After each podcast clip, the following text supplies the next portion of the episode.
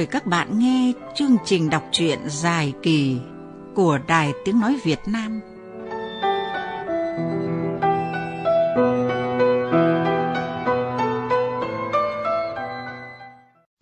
Thưa các bạn, bắt đầu từ chương trình đọc truyện dài kỳ đêm nay, chúng tôi giới thiệu tiểu thuyết Phía bên kia nửa đêm của nhà văn Mỹ Sydney Sandon qua bản dịch của Bá Kim. Tuy nhiên trước khi đến với những trang đầu tiểu thuyết, mà các bạn cùng nghe một vài chia sẻ của biên tập viên Dương Kim Thoa về tác phẩm này. Những cuốn tiểu thuyết của Sydney Sheldon bao giờ cũng lôi cuốn độc giả bởi những tình tiết bất ngờ, kịch tính, không lặp lại và luôn có sự đối chọi gay gắt giữa cái thiện và cái ác.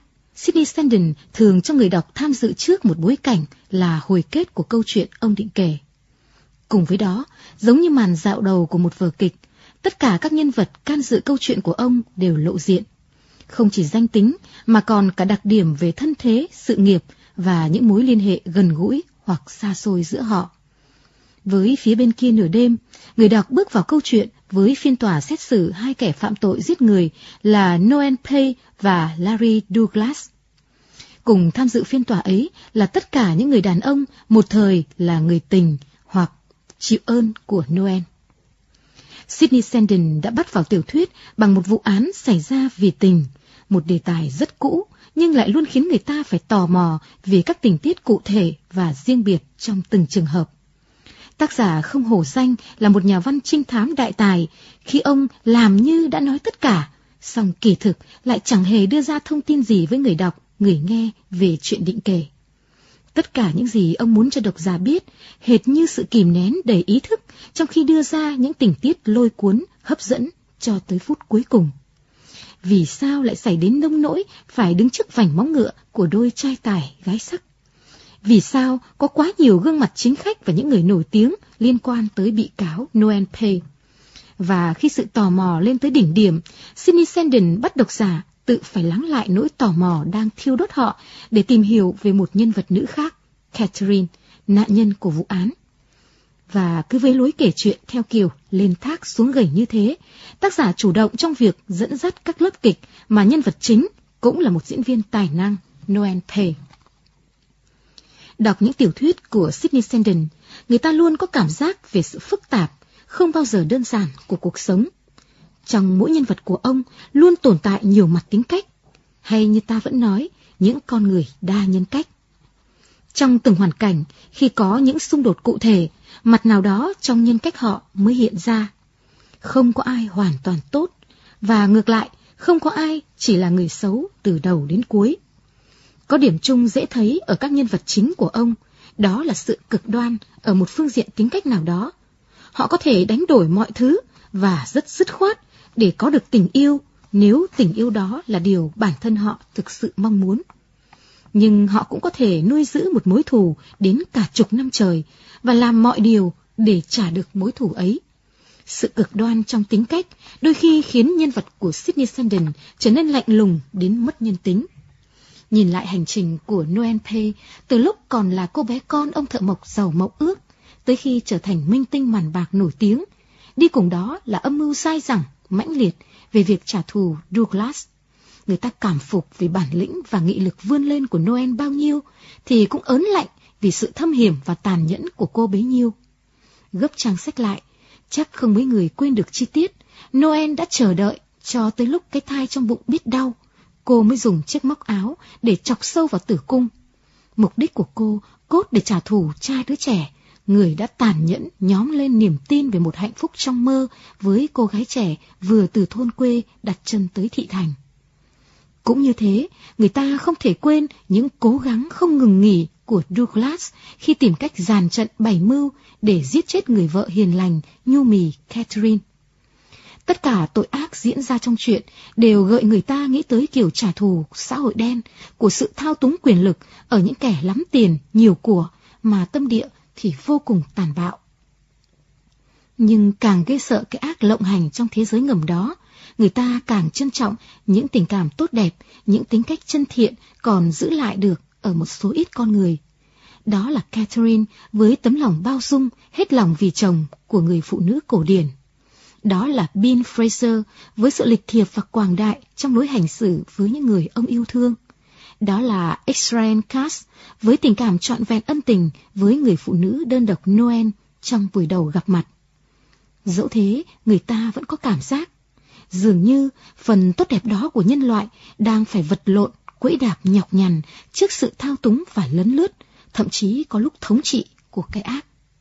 Âm mưu và tội ác luôn răng bẫy khắp trốn để đánh cắp và thậm chí hủy diệt niềm tin con người.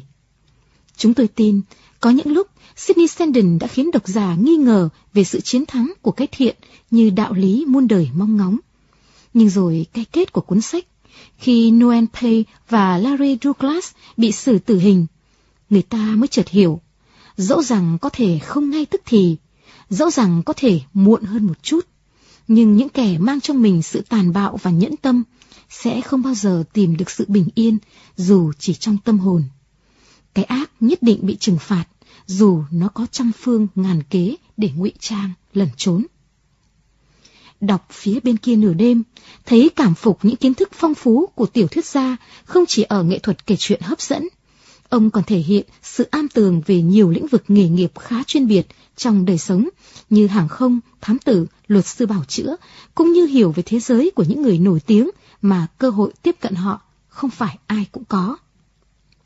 Không chỉ thế, đọc phía bên kia nửa đêm, người ta còn hình dung khá rõ ràng bối cảnh lịch sử ở các quốc gia có liên quan trong Thế chiến thứ hai như Pháp, Đức, Anh. Đọc ông, người ta còn thấy ông luôn dành cho nhân vật của mình một tình yêu tới mức tuyệt đối. Các nhân vật chính của ông, dù chính diện hay phản diện, thường là những người kiệt xuất về nhan sắc cũng như tài năng. Chúng tôi đổ rằng, ngay trong cuộc sống, Sidney Sheldon cũng luôn bị thu hút bởi những con người như vậy. Còn chúng ta, những độc giả, thính giả thì sao? Chúng tôi tin rằng những người tài giỏi và xinh đẹp chẳng bao giờ nằm ngoài mối quan tâm của tất thảy mọi người, dù có thể mối quan tâm đó khác nhau ở mỗi cá nhân. Và có thể đó cũng là điều khiến tiểu thuyết của Sidney Sheldon luôn là mối quan tâm của nhiều thế hệ độc giả hôm nay.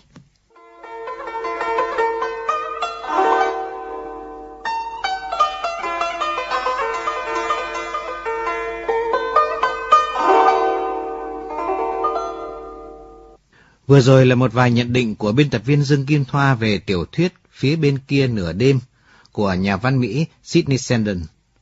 Bây giờ qua giọng đọc nghệ sĩ ưu tú Hoàng Yến, mời các bạn nghe những trang đầu của tác phẩm này.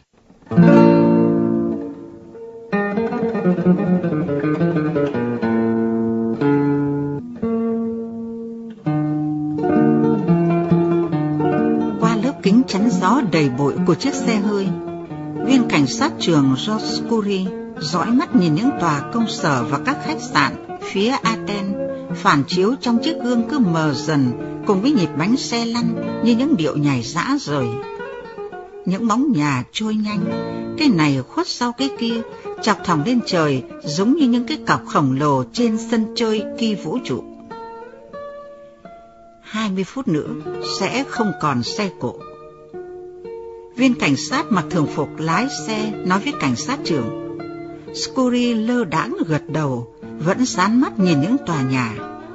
Ảo giác đó không ngừng quyến rũ ông ta. Hơi nóng mơ màng của mặt trời tháng 8 bao trùm những tòa nhà như tỏa ra những hào quang gợn sóng, khiến bóng của chúng đổ xuống đường phố, tạo thành một dòng thác sắt thép và thủy tinh óng ánh tuyệt đẹp. Đã quá trưa 10 phút, đường phố hầu như vắng ngắt, thậm chí một vài khách bộ hành nước ngoài cũng quá mệt mỏi, đến nỗi chẳng còn tò mò ngó nhìn viên cảnh sát và chiếc xe của anh ta phóng trên đường theo hướng tới sân bay Kalinikon, cách trung tâm Aten 20 dặm. Cảnh sát trưởng Skori đi chiếc xe đầu tiên. Nếu là trường hợp thông thường, thì anh ta hẳn đã ngồi lại trong căn phòng mát rượi đầy tiện nghi của mình. Còn các cộng sự của ông thì làm việc ở ngoài dưới sức nắng hầm hập ban trưa.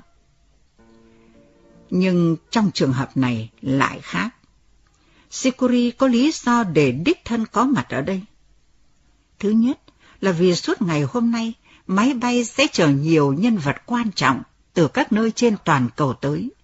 Và điều cần thiết là phải coi sóc xem họ có được đón tiếp chu đáo không, cũng như khi họ qua phòng hải quan có gặp phải sự phiền phức nào không. Lý do thứ hai quan trọng hơn là sân bay sẽ tràn ngập các phóng viên báo chí nước ngoài và các nhà quay phim thời sự. Cảnh sát trưởng Scully không phải là kẻ ngu ngốc. Lúc sáng, khi đang cạo râu, anh ta đã chợt nhận ra rằng nếu anh ta xuất hiện trên màn hình trong khi đang chịu trách nhiệm coi sóc các vị khách danh tiếng, thì điều đó chẳng gây hại gì tới nghề nghiệp của anh ta cả. Thật là một cơ hội phi thường của số phận. Khi một sự kiện giật gân tầm cỡ thế giới như thế này lại xảy ra trong địa hạt của anh ta, anh ta chẳng dại gì mà không nắm lấy cơ hội ấy. Scurry đã bàn bạc rất lâu với hai người gần gũi nhất trên đời của mình. Đó là vợ anh và một cô nhân tình, Anna. Vợ anh ta một người đàn bà tuổi trung niên, xấu xí, chán ngắt, dòng dõi nông dân. Ra lệnh cho anh phải tránh xa sân bay và ở lại phía sau để không bị trách cứ nếu có sự cố xảy ra. Còn Melina thiên thần trẻ trung xinh đẹp ngọt ngào của anh, lại khuyên anh nên chào đón những nhân vật tai mắt. Cô ấy cũng đồng tình rằng, một sự kiện như thế này có thể mang lại cho anh danh vọng ngay tức khắc. Nếu Scully xoay sở việc này một cách trôi chảy, thì ít nhất sẽ được tăng lương. Và nếu Chúa đã muốn, thậm chí còn được cất nhắc lên chức chỉ huy trưởng lực lượng cảnh sát một khi ngài chỉ huy trưởng đương nhiệm về hưu. Có dễ đến lần thứ một trăm rồi. Scully nhầm tưởng cay đắng rằng Melina là vợ anh ta và Anna là tình nhân. Rồi anh ta lại băn khoăn không hiểu mình đã nhầm lẫn ở chỗ nào. Nhưng bây giờ Scuri phải nghĩ đến những gì trước mắt. Anh ta phải bảo đảm rằng mọi việc ở sân bay phải diễn ra một cách trôi chảy. Anh ta mang theo một tá cộng sự viên đắc lực nhất. Vấn đề chính là quản lý đám báo chí kia.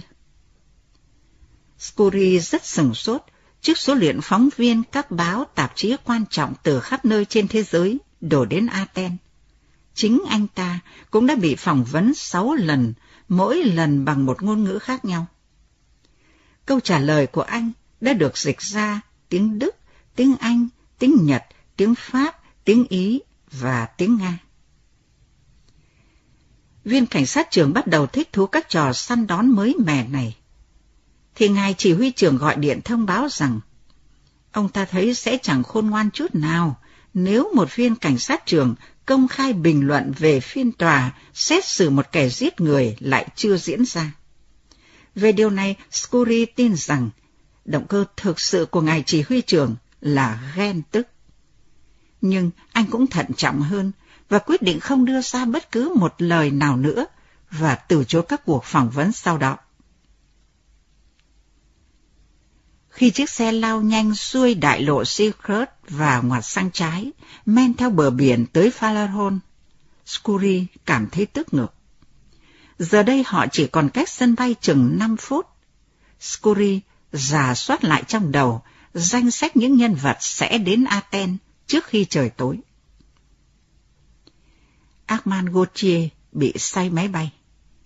Ông ta luôn có nỗi sợ bay thâm căn cố đế, nỗi sợ xuất phát từ tình yêu thái quá bản thân với cuộc sống của mình. Nỗi sợ hãi ngấm ngầm đó, cộng với sự trao đảo của máy bay trên các tầng không khí thường thấy khi bay trên biển Hy Lạp vào mùa hè, đã khiến cho ông ta cáu kỉnh thật sự. Ông ta cao, gầy, khắc khổ, có vẻ học thức, vầng trán cao và cái miệng luôn khinh miệt nhạo đời. Vào năm 22 tuổi, Gautier đã góp phần tạo nên phong trào làn sóng mới trong nền công nghiệp điện ảnh của Pháp. Và suốt những năm sau đó, ông đã đạt được những thành công còn lớn hơn trên sân khấu. Giờ đây, được công nhận là một trong những nhà đạo diễn vĩ đại nhất trên thế giới, Gautier đã có một cuộc đời trọn vẹn. Chuyến bay đã là một trong những chuyến đi dễ chịu nhất cho đến tận 20 phút cuối cùng. Các cô tiếp viên nhận ra ông, đã tận tình phục vụ và cho ông biết rằng họ cũng có thể làm được các dịch vụ khác nữa. Một vài hành khách đến chỗ ông để biểu thị sự thán phục của mình đối với các bộ phim hay các vở kịch của ông.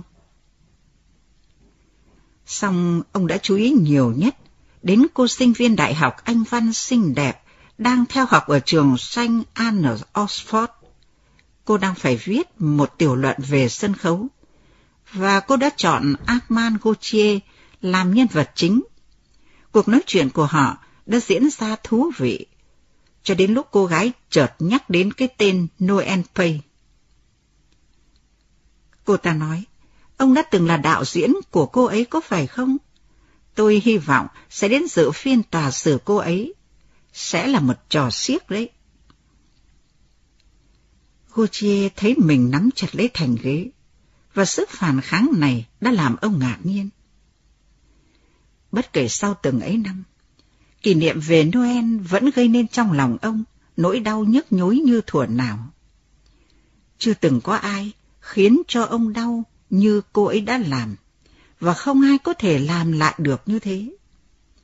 Kể từ khi Gautier đọc tin Noel bị bắt ba tháng trước, ông đã không thể nghĩ được điều gì khác nữa. Ông đã đánh điện rồi viết thư cho cô, đề nghị được làm bất cứ điều gì có thể để giúp cô. Nhưng ông đã không hề nhận được hồi âm. Ông đã không có ý định dự phiên tòa xử cô, nhưng ông biết chắc đó chỉ là vì ông muốn xem cô đã thay đổi ra sao kể từ hồi họ còn sống với nhau. Tuy vậy ông thừa nhận với mình rằng còn có một lý do khác. Con người có nhiều phần kịch tính trong ông, cần phải có mặt ở đó để theo dõi màn trình diễn này, để quan sát tận mắt Noel khi quan tòa phán xử cô được sống hay sẽ chết. Cái giọng nói như tiếng kim khí của viên phi công thông báo qua máy bộ đàm phát ra trên các loa nhỏ của khoang hành khách cho biết họ sẽ hạ cánh xuống Athens sau ba phút nữa. Sự hứng khởi do trông chờ gặp lại Noel đã khiến Armand Gauthier quên đi cơn say máy bay. Tiến sĩ Israel Katz đang bay tới Athens từ Capital. Ở đó ông là nhà phẫu thuật thần kinh và là bác sĩ trường của bệnh viện Cross School, một bệnh viện mới xây rộng lớn. Israel Katz được công nhận là một trong những nhà phẫu thuật thần kinh hàng đầu trên thế giới. Tạp chí y học đăng đầy các chuyến đi chữa bệnh của ông với những sáng tạo mới mẻ của ông. Trong số bệnh nhân của ông có cả ngài thủ tướng, một vị tổng thống và một nhà vua. Ông ngồi dựa lưng vào thành ghế trước máy bay Buick. Đó là một con người tầm thước với khuôn mặt thông minh sắn giỏi, đôi mắt sâu màu nâu và đôi bàn tay với các ngón dài mảnh rẻ luôn cử động. Tiến sĩ Cát thấy mệt mỏi, và vì thế mà ông bắt đầu cảm thấy cơn đau quen thuộc ở chân phải, cái chân mà sáu năm về trước bị một gã khổng lồ cắt cụt bằng một nhát diều. Ngày hôm đó thật là dài. Trước lúc bình minh, ông đã thực hiện một ca phẫu thuật, đã thăm khoảng nửa tá bệnh nhân và dự một cuộc họp của ban giám đốc tại bệnh viện. Sau đó ông ra máy bay và bay tới Athens để dự phiên tòa này. Ether, vợ ông, đã ra sức can ông. Israel, lúc này anh chẳng thể làm gì để giúp được cô ấy nữa đâu. Có lẽ bà ấy nói đúng. Nhưng Noel Pay đã một lần liều mạng cứu ông, và ông đã mang ơn cô ấy. Ông nghĩ tới Noel và có cảm giác không diễn tả nổi như trước kia ông đã từng thấy mỗi khi ở bên cạnh cô. Cứ như thế, chỉ những kỷ niệm về cô ấy thôi cũng đủ xóa đi những năm tháng họ cách xa nhau. Một chút lãng mạn, tất nhiên, nhưng chẳng còn có thể mang lại những năm tháng ấy. Tiến sĩ Israel Katz cảm thấy máy bay rung động khi các bánh xe được hạ xuống và bắt đầu tiếp đất. ông nhìn ra ngoài cửa sổ, Cairo trải dài trước mắt. Từ đây ông sẽ chuyển sang máy bay Thais tới Athens và đến với Noel. Cô ấy đã tham gia vào một vụ giết người ư. Khi chiếc máy bay đáp xuống đường băng, ông nghĩ tới một vụ án mạng khủng khiếp khác mà cô ấy đã gây ra ở Paris. Philip Soren đứng cạnh hàng cọc chắn trên chiếc phi thuyền của mình, ngắm nhìn cảng Piraeus đang mỗi lúc một xích lại gần hơn. Anh ta rất khoái chuyến đi bằng đường biển này, bởi vì đó là một trong những cơ hội hiếm hoi để anh ta thoát khỏi những người hâm mộ mình. Soren là một trong số ít ỏi những kẻ hấp dẫn đối với phụ nữ trên thế giới. Thế nhưng những điều khác thường trái ngược với vị trí ngôi sao đang lên của anh ta thì lại rất nhiều. Soren không đẹp trai, thậm chí còn xấu nữa. Với bộ mặt của một võ sĩ đã thua suốt 12 trận cuối, mũi anh bị gãy vài lần, tóc thưa và chân đi khập khiễng. Nhưng chẳng sao hết, bởi anh ta có cái vẻ rất gợi tình. Là một người đàn ông có học, ăn nói nhỏ nhẹ, lại biết kết hợp giữa tính nhẹ nhàng bẩm sinh với thân hình của một gã lái xe tải, anh ta khiến đàn bà phải phát điên lên về mình. Còn đám đàn ông thì coi anh ta như một vị anh hùng. Giờ đây khi chiếc phi thuyền đi vào bến cảng, Soren lại băn khoăn, không hiểu mình đang làm gì ở đây. Soren đã hoãn quay một bộ phim mà anh ta rất muốn dựng để có thể tham dự được phiên tòa xử Noel. Soren nhận thấy rõ một điều rằng mình sẽ là mục tiêu dễ sơi đối với báo chí.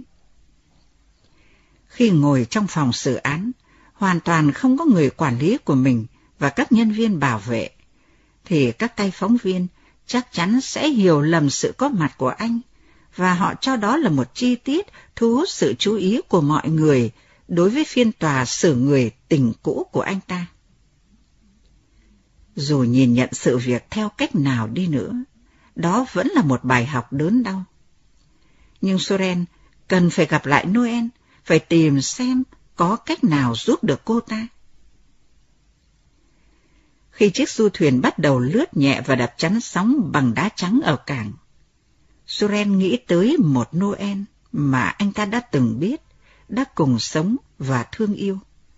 Rồi anh ta tự kết luận, Noel hoàn toàn có khả năng gây ra vụ giết người.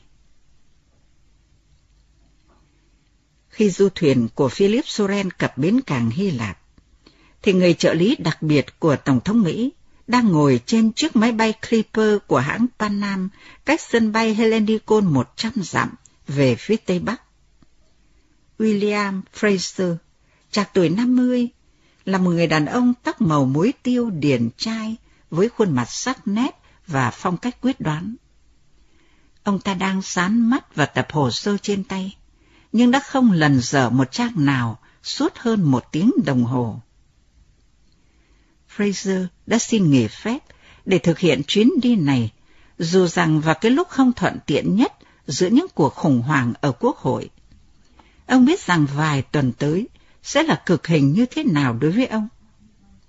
Tuy thế ông cảm thấy không còn sự lựa chọn nào khác. Đây là một chuyến đi báo thù. Và ý nghĩ đó làm Fraser hài lòng. Ông cố ý đẩy lùi những ý nghĩ của mình thoát khỏi phiên tòa sẽ bắt đầu vào sáng mai. Xa xa ở phía dưới cánh bay, ông nhìn thấy chiếc thuyền du lịch đang trên đường tới Hy Lạp và bờ biển lờ mờ phía xa. August Lanchon bị say sóng và khiếp sợ suốt ba ngày nay. Ông ta không say sóng vì con thuyền, mà ông ta lên ở Marseille bị rơi vào một trận gió xoáy khô lạnh. Còn sợ hãi vì ngại bà vợ có thể biết được điều ông ta đang làm. August Lanchon, ở vào tuổi 60, là người đàn ông hói đầu, béo phị, với đôi chân ngắn ngùn, khuôn mặt rỗ hoa, đôi mắt lợn luộc và đôi môi mỏng dính với điếu xì gà rẻ tiền luôn gắn chặt ở giữa. Lam Chôn làm chủ một cửa hàng bán quần áo ở Marseille. Ông ta không thể, như ông ta thường nói với vợ, đi nghỉ một chuyến như người giàu. Tất nhiên, ông tự nhắc nhở mình rằng đây không thực sự là một chuyến đi nghỉ. Từ khi cô bỏ ông mà đi, Lan Chôn luôn khao khát theo dõi đường đời của cô trên các cổ tin đăng trong các báo và tạp chí. Khi cô nổi lên trong vở kịch đầu tiên, ông đã đáp tàu hỏa suốt chặng đường dài tới Paris để gặp cô. Nhưng viên thư ký ngu xuẩn của Noel đã không cho họ gặp nhau. Để rồi sau đó ông đã xem những bộ phim có Noel, xem đi xem lại, và nhớ rõ có lần cô ấy đã làm tình với ông như thế nào. Quả vậy, chuyến đi này có thể tốn kém, nhưng August Lanchon biết rằng nó đáng giá từng xu. Noel yêu quý của ông hẳn sẽ nhớ là những khoảng thời gian thú vị họ đã có với nhau, và cô ấy sẽ quay sang ông để tìm sự che chở. Ông sẽ mua chuộc tránh án hay một vài viên chức khác nếu điều đó không quá tốn kém. Và rồi Noel sẽ được thả ra. Ông sẽ để cô ở một căn hộ xinh xắn tại Marseille, nơi mà lúc nào cô cũng sẵn lòng mỗi khi ông cần đến cô. Nhưng rồi ông chợt nghĩ rằng những điều đó chỉ có thể xảy ra được trừ khi vợ ông ta không phát giác ra những gì ông đang dự định làm ở đây. Tại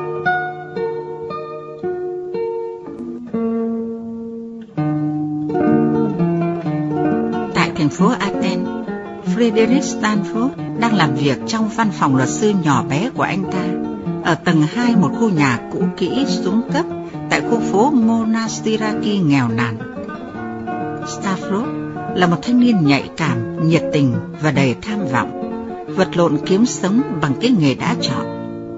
Vì anh ta không thể nuôi nổi một người trợ lý, nên phải tự làm lấy tất cả những việc nghiên cứu các chứng từ hợp pháp chán ngắt. Thường thì anh rất ghét công việc này, nhưng lần này anh tỏ ra không bận tâm, bởi vì anh biết chắc rằng nếu thắng vụ án, thì phí dịch vụ sẽ là một con số mà anh sẽ sống được suốt đời. Anh và Elena có thể tổ chức lễ cưới và bắt đầu gây dựng gia đình. Anh sẽ chuyển tới làm việc ở một văn phòng thích hợp trong số những văn phòng sang trọng. Sẽ thuê các nhân viên và tham gia vào một câu lạc bộ sành điệu nào đó, như câu lạc bộ Aten Lucky, nơi người ta có thể gặp được những khách sộp. Phép màu đó đã bắt đầu Mỗi khi Frederick Stafford đi ra phố xá ở Athens, người ta nhận ra anh và anh bị chặn lại bởi một người nào đó đã nhìn thấy hình anh trên báo chí. Chỉ trong một vài tuần ngắn ngủi, anh đã chuyển từ vị trí một kẻ vô danh thành luật sư bảo chữa cho Larry Dugrat. Ở một góc rộng trong tâm hồn Stafford tự thừa nhận rằng anh đã nhận nhầm khách hàng anh đã muốn bào chữa cho cô Noel Pay xinh đẹp quyến rũ kia, hơn là thay vì một gã vô giá trị như Larry Dugrat. Nhưng chính bản thân anh ta cũng là một kẻ vô giá trị. Việc anh ta, Frederick Stavros, là một thành viên chính tham gia xét xử vụ án mạng ly kỳ nhất thế kỷ này cũng đã là quá đủ. Nếu những bị cáo được tha bổng, thì thành công sẽ đem đến cho mọi người.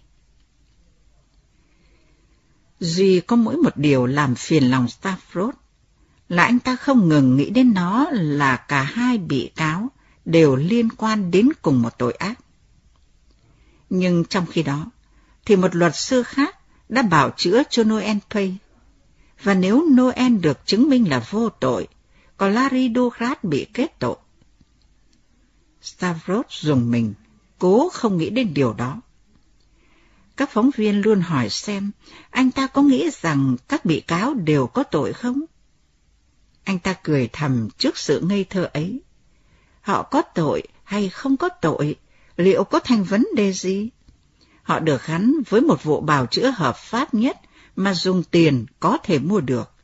Về trường hợp của mình, anh ta thừa nhận rằng nói như vậy hơi lệch lạc. Nhưng nếu ở trong trường hợp là một luật sư của Noel thì sao? À, đó lại là một việc khác. Napoleon Sota gánh phần bào chữa cho cô ấy, và không còn một luật sư hình sự nào lỗi lạc hơn ông ấy nữa. Sotat chưa hề thua trong một vụ xử án quan trọng nào. Nghĩ đến đó Frederick Stanford cười thầm. Anh chưa hề thổ lộ điều đó với ai, nhưng lúc này đang nung nấu kế hoạch giành phần thắng bằng tài năng của chính Napoleon Sotat.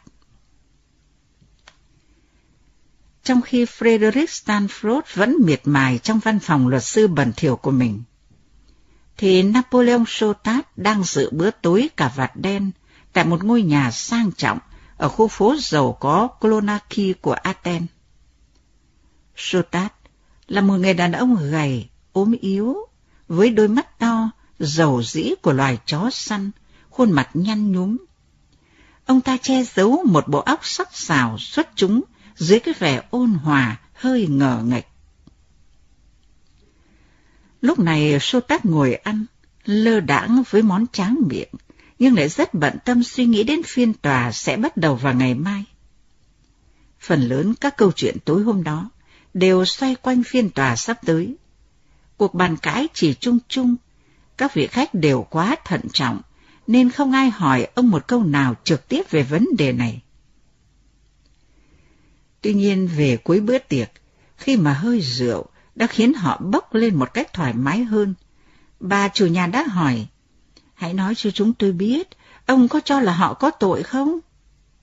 Sotat ngây thờ đáp, làm sao mà họ có tội được, một trong hai người đó là khách hàng của tôi kia mà. Ông cười một cách hàm ý. Vậy Noel Pay thực sự là người thế nào? Sotat lưỡng lự. Ông thận trọng đáp. Đó là một người đàn bà khác thường nhất trên đời, cô ấy xinh đẹp và tài năng. Thật ngạc nhiên thay, ông thấy mình đã miễn cưỡng bàn luận về cô ấy. Hơn thế nữa, không có cách nào để diễn tả Noel bằng lời. Cho đến vài tháng trước, ông chỉ lờ mờ biết đến cô như là một nhân vật sáng lấp lánh trong một đàm tiếu trên báo chí và các hình ảnh trang trí trên bìa các tạp chí điện ảnh. Ông chưa bao giờ để mắt đến cô nàng. Và nếu ông có nghĩ đến cô, thì đó chỉ là sự khinh miệt rừng rưng ông đã dành cho tất cả các nữ diễn viên, chỉ có thân hình, không có bộ óc. Nhưng Chúa ơi, ông đã sai lầm biết bao. Từ khi gặp Noel Pay, ông đã yêu cô một cách tuyệt vọng. Vì cô, ông đã vi phạm nguyên tắc tối quan trọng của mình, không bao giờ có quan hệ tình cảm với khách hàng. Sotat nhớ như in, buổi chiều ông được đề nghị bảo chữa cho cô ấy. Hôm ấy ông đang sắp xếp hành lý trong một chuyến đi của vợ chồng ông tới New York thăm đứa con gái vừa mới sinh con đầu lòng. Ông tin rằng không gì có thể cản trở được chuyến đi này. Nhưng tất cả chỉ vì hai từ. Ông dường như thấy lại trước mắt. Viên quản gia bước vào phòng ngủ, đưa cho ông ống nghe và nói Constantin Demerit. Hòn đảo không có lối nào ngoài máy bay trực thăng và du thuyền.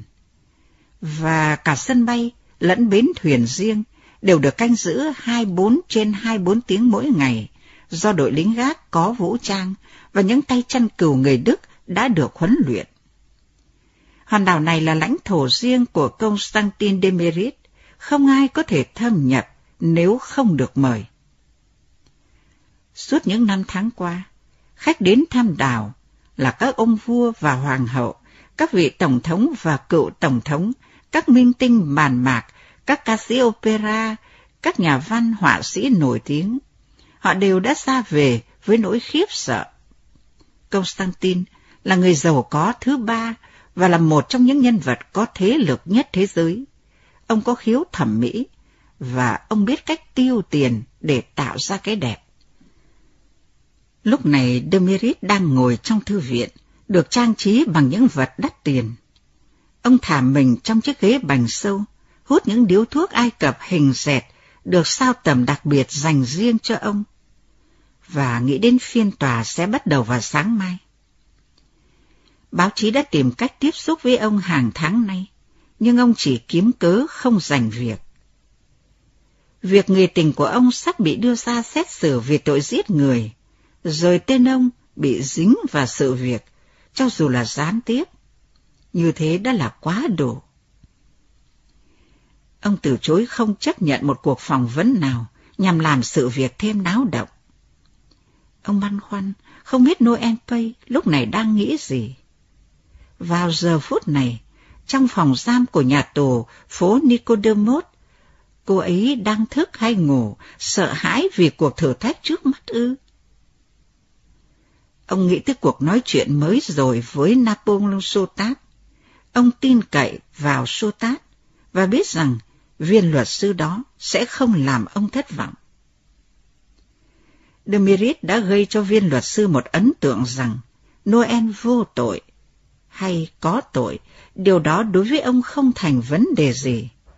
Sotat sẽ phải hiểu rõ rằng ông ta sẽ phải xứng đáng với từng xu trong số tiền khổng lồ mà Demirit sắp trả cho ông để bảo vệ cô ấy.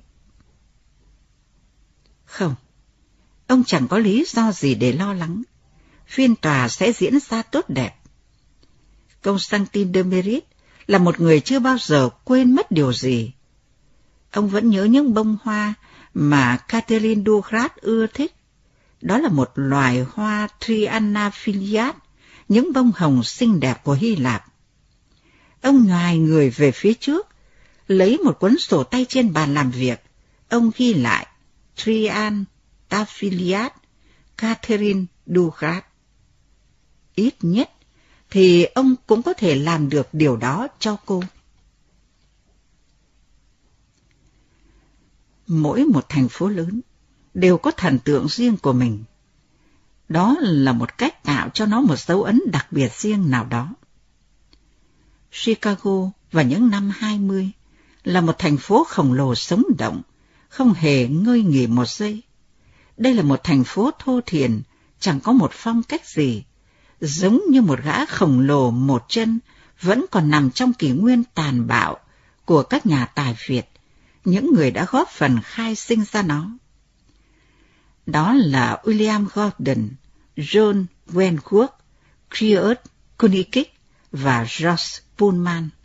Đó là một vương quốc thuộc về Philip Armand, Gustav Siewit và Marshall Sanfield Mặt khác, nó cũng là lãnh địa của các gangster chuyên nghiệp máu lạnh như Himit Waywis và Capone mặt sẹo. Một trong những kỷ niệm xa xưa nhất của Catherine Alexander là hình ảnh người cha đưa cô tới một cái quán, sàn phủ đầy mùn cưa và nhấc bổng cô bé đặt lên một cái ghế chân cao đu đưa. Ông gọi một cốc bia lớn cho ông và một cốc Green River cho cô. Khi đó cô năm tuổi. Và cô vẫn nhớ cha cô tự hào như thế nào khi những người lạ mặt vây quanh thán phục vẻ thiên thần bé bỏng của cô. Tất cả đám đàn ông đều đòi đồ uống và cha cô đã trả tiền. Cô còn nhớ, lúc đó cô đã ép sát mình vào tay cha ra sao để tin chắc rằng ông vẫn còn đó. Ông chỉ vừa mới trở về thành phố đêm hôm trước, và Catherine biết rằng ông lại sắp đi ngay. Ông là một người bán hàng rong, và ông giải thích với cô bé rằng công việc đưa ông tới những thành phố xa xôi, rằng ông phải xa cô và mẹ cô trong các chuyến đi kéo dài hàng tháng trời. Sau đó ông mang về cho cô những món quà xinh xắn. Catherine đã cố gắng mặc cả với ông một cách tuyệt vọng, rằng nếu ông ở lại nhà với cô, cô sẽ không cần những món quà đó nữa. Cha cô đã cười lớn và nói rằng cô thật là một đứa trẻ sớm tinh khôn. Nhưng sau đó ông lại rời thành phố, để rồi sáu tháng sau cô bé mới lại thấy mặt cha. Trong suốt những năm đầu cuộc đời ấy, mẹ cô bé, người đàn bà mà cô gặp hàng ngày, dường như chỉ là một hình bóng lờ mờ trong tâm trí cô. Trong khi đó ba cô, người mà cô chỉ gặp trong những dịp ngắn ngủi, lại hiện ra sống động rõ nét hơn. Catherine nghĩ tới ông như một người đẹp trai, tươi cười, đầy những cử chỉ hài hước, ấm cúng và hào phóng. Những dịp ông về nhà là những ngày hội đầy những trò tinh nghịch, quà tặng và những điều ngạc nhiên thú vị. Năm Catherine lên 7 tuổi, cha cô bị sa thải. Và từ đây cuộc sống của họ mang một màu sắc khác. Họ rời khỏi Chicago tới Gary, bang Indiana, nơi người cha nhận một chân bán hàng ở một cửa hàng vàng bạc. Lần đầu tiên Catherine đến trường. Đến đây, cô bé có mối quan hệ e rè nhút nhát với những đứa trẻ khác và rất khiếp sợ các giáo viên. Nhưng ngược lại, sự hiểu lầm, sự rè rặt đơn côi của cô như là một biểu hiện kiêu kỳ. Cha cô lại ở nhà ăn tối hàng ngày. Và lần đầu tiên trong đời Catherine cảm thấy đó là một gia đình thực sự như những gia đình khác.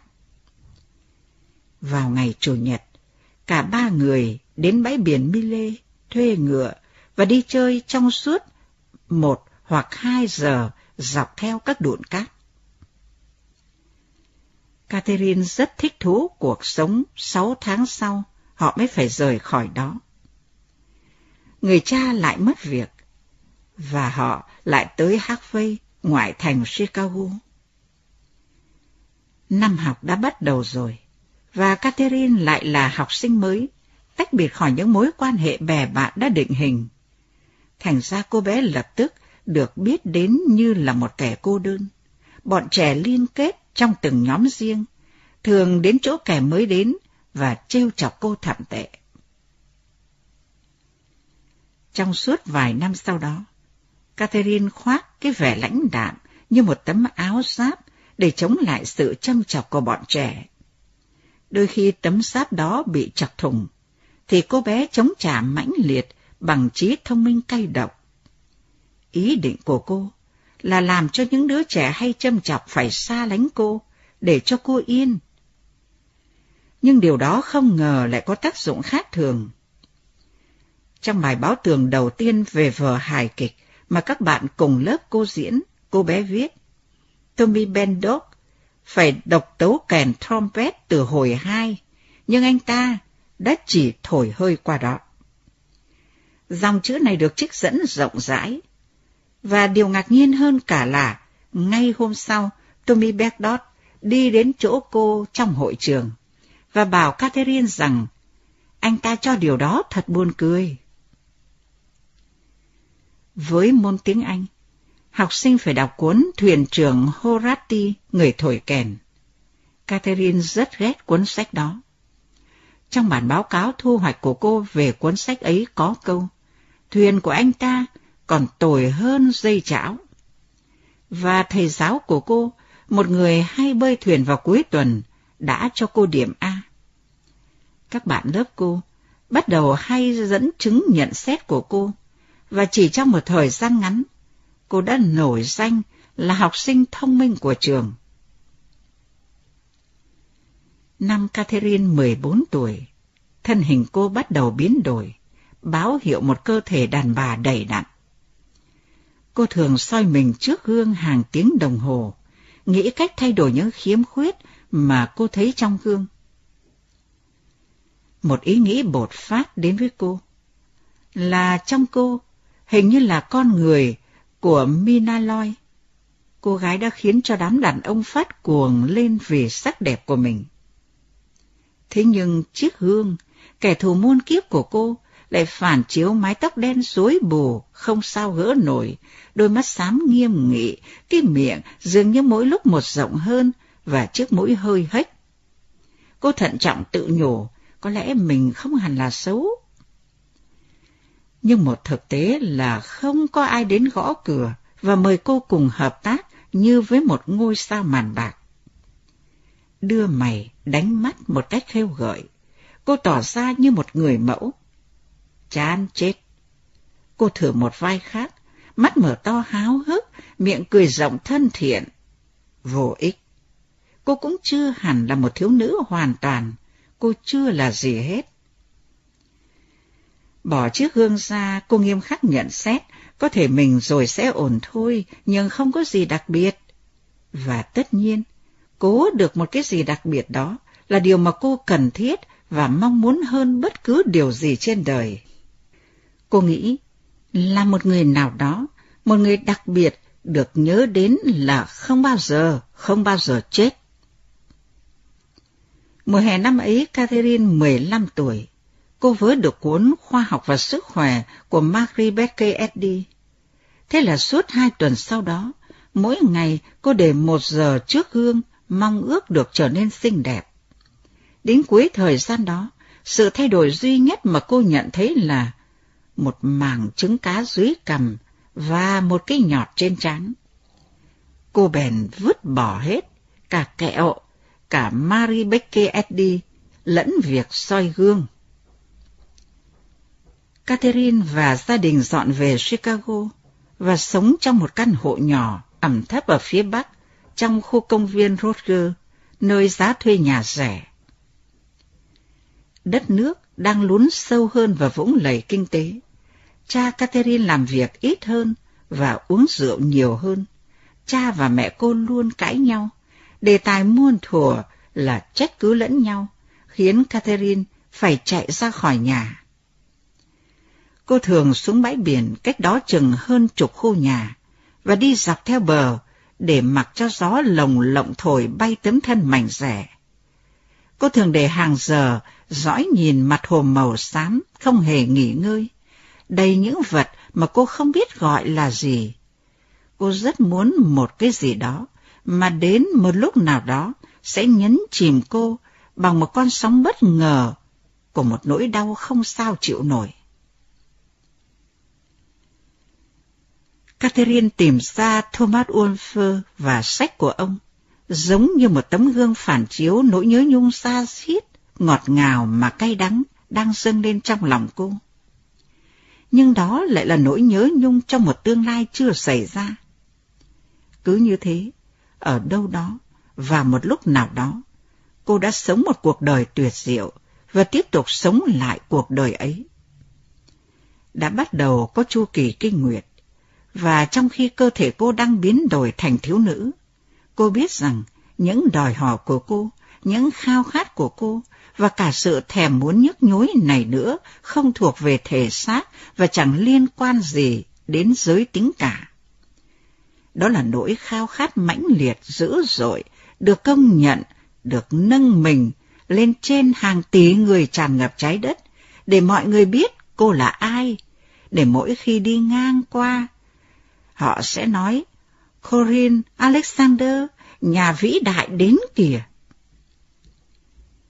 Nhà vĩ đại gì nhỉ? Đấy lại là vấn đề. Cô không biết cô đang muốn gì, trừ một điều cô đang đau khổ tuyệt vọng vì nó. Và những chiều thứ bảy khi cô có tiền, cô thường đến dạp hát and Lake, hay dạp Wicker hoặc dạp Chicago để xem phim.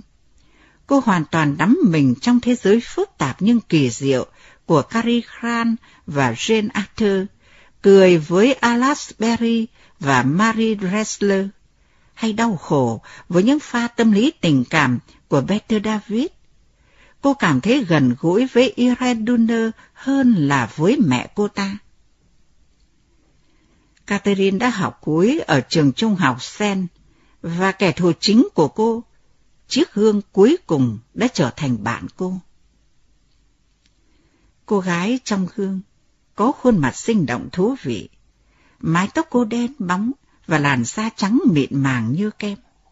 Khuôn mặt cô hài hòa, ưa nhìn với cái miệng nhạy cảm rộng rãi và đôi mắt sáng thông minh. Cô có thân hình cân đối, với bộ ngực đầy đặn rắn chắc, hông lượn mềm mại và đôi chân thuôn dài, có cái vẻ kiêu sa trong dáng dấp của cô.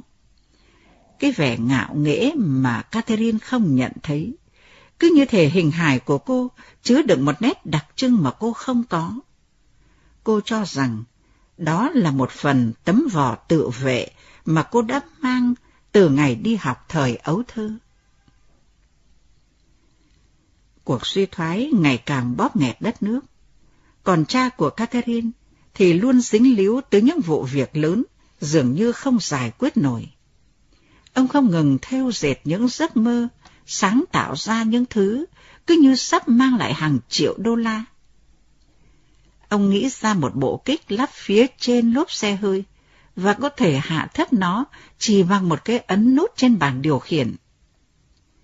Nhưng chẳng ai trong số các nhà sản xuất xe hơi quan tâm đến sáng tạo này. Ông tạo ra tín hiệu quay liên tục chạy bằng điện, mang những thông tin quảng cáo ở bên trong các cửa hàng. Có những cuộc gặp gỡ ngắn ngủi, vội vã đầy lạc quan. Nhưng rồi sáng kiến của ông tàn lụi dần.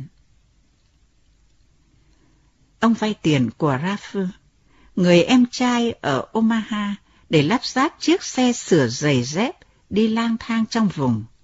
Ông để hàng giờ bàn bạc dự tính với Catherine và mẹ cô.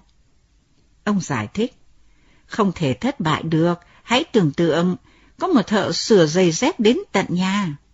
Chưa có ai làm thế cả. Và giờ tôi có một chiếc xe sửa giày, có đúng không? Nếu nó chỉ làm ra 20 đô la một ngày thôi, thì sẽ là 120 đô la một tuần. Hai chiếc xe sẽ mang lại 240 đô la mỗi tuần. Trong vòng một năm, tôi sẽ có 20 xe, có nghĩa là 2.400 đô la mỗi tuần. 125.000 đô la mỗi năm. Catherine đã hy vọng là có thể theo học ở trường đại học tổng hợp Tây Bắc. Cô là học sinh đứng đầu lớp, nhưng khó mà đạt được học bổng ở trường đại học. Và ngày cuối cùng đang đến, Catherine biết đó cũng là ngày cô sẽ phải từ giã mái trường và đi làm suốt ngày. Cô sẽ kiếm một công việc như là thư ký chẳng hạn. Nhưng cô quyết không từ bỏ giấc mơ, mà theo cô, nó sẽ rất có ý nghĩa đối với đời cô. Nhưng thực tế, cô không biết giấc mơ đó hay ý nghĩa ấy như thế nào. Điều đó khiến cô càng trở nên vô vọng và buồn đến mức không chịu nổi. Cô tự nhủ, có lẽ cô đang đi qua thời niên thiếu. Dù cái thời đó thế nào đi nữa, nó vẫn là địa ngục đối với cô. Những thiếu nữ vẫn còn quá trẻ khi phải đi qua thời niên thiếu. Cô cay đắng nghĩ thầm như vậy.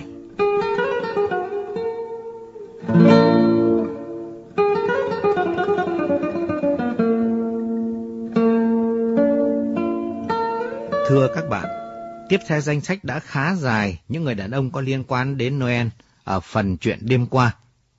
Chúng ta được biết thêm một người nữa, tuy xuất hiện sau, nhưng lại có can hệ rất lớn tới cuộc đời và số phận của cô.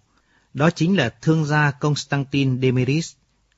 Cùng với vị cố nhân của Noel, còn có hai gương mặt nữa cũng can dự vào diễn biến câu chuyện, tuy không nhiều, là luật sư Frederick Storos người bào chữa cho Larry Douglas, và luật sư Napoleon Sotat, người đảm nhiệm vai trò bào chữa cho cô. Ông này cũng thầm yêu cô say đắm.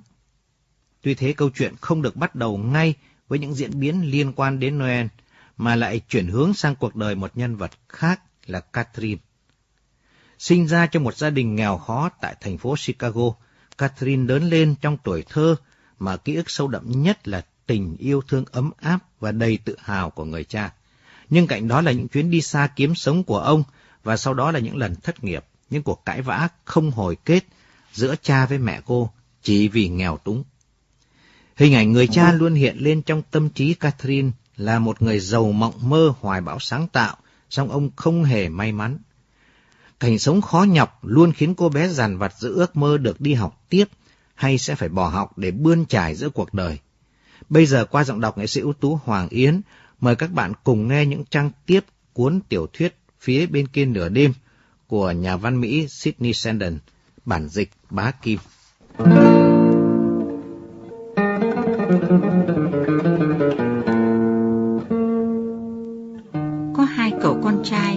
ý nghĩ là họ yêu Catherine.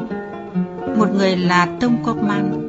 Cậu ta chuẩn bị tham gia vào hãng luật của cha cậu một ngày gần đây cậu thấp hơn Catherine một phút. Có nước da trắng bệch với đôi mắt cận thị ướt át, đã yêu cô mê mệt. Người con trai kia là Dean Dermot, mập ú nuốt nhát và muốn trở thành bác sĩ nha khoa. Trong số bạn trai còn có cả Ron Peterson, nhưng anh ta đã thuộc về một tuyết người khác. Ron là ngôi sao bóng đá của trường trung học Sen và mọi người đều nghĩ là anh ta sẽ được vào trường đại học với học bổng thể thao. Anh ta cao, vai rộng, có cái vẻ của một diễn viên được hâm mộ và cũng dễ dàng nhận thấy rằng chàng trai này được chú ý nhất trường. Điều duy nhất giữ cho Catherine khỏi dính với Ron ngay lập tức là anh ta chẳng để ý có cô trên đời.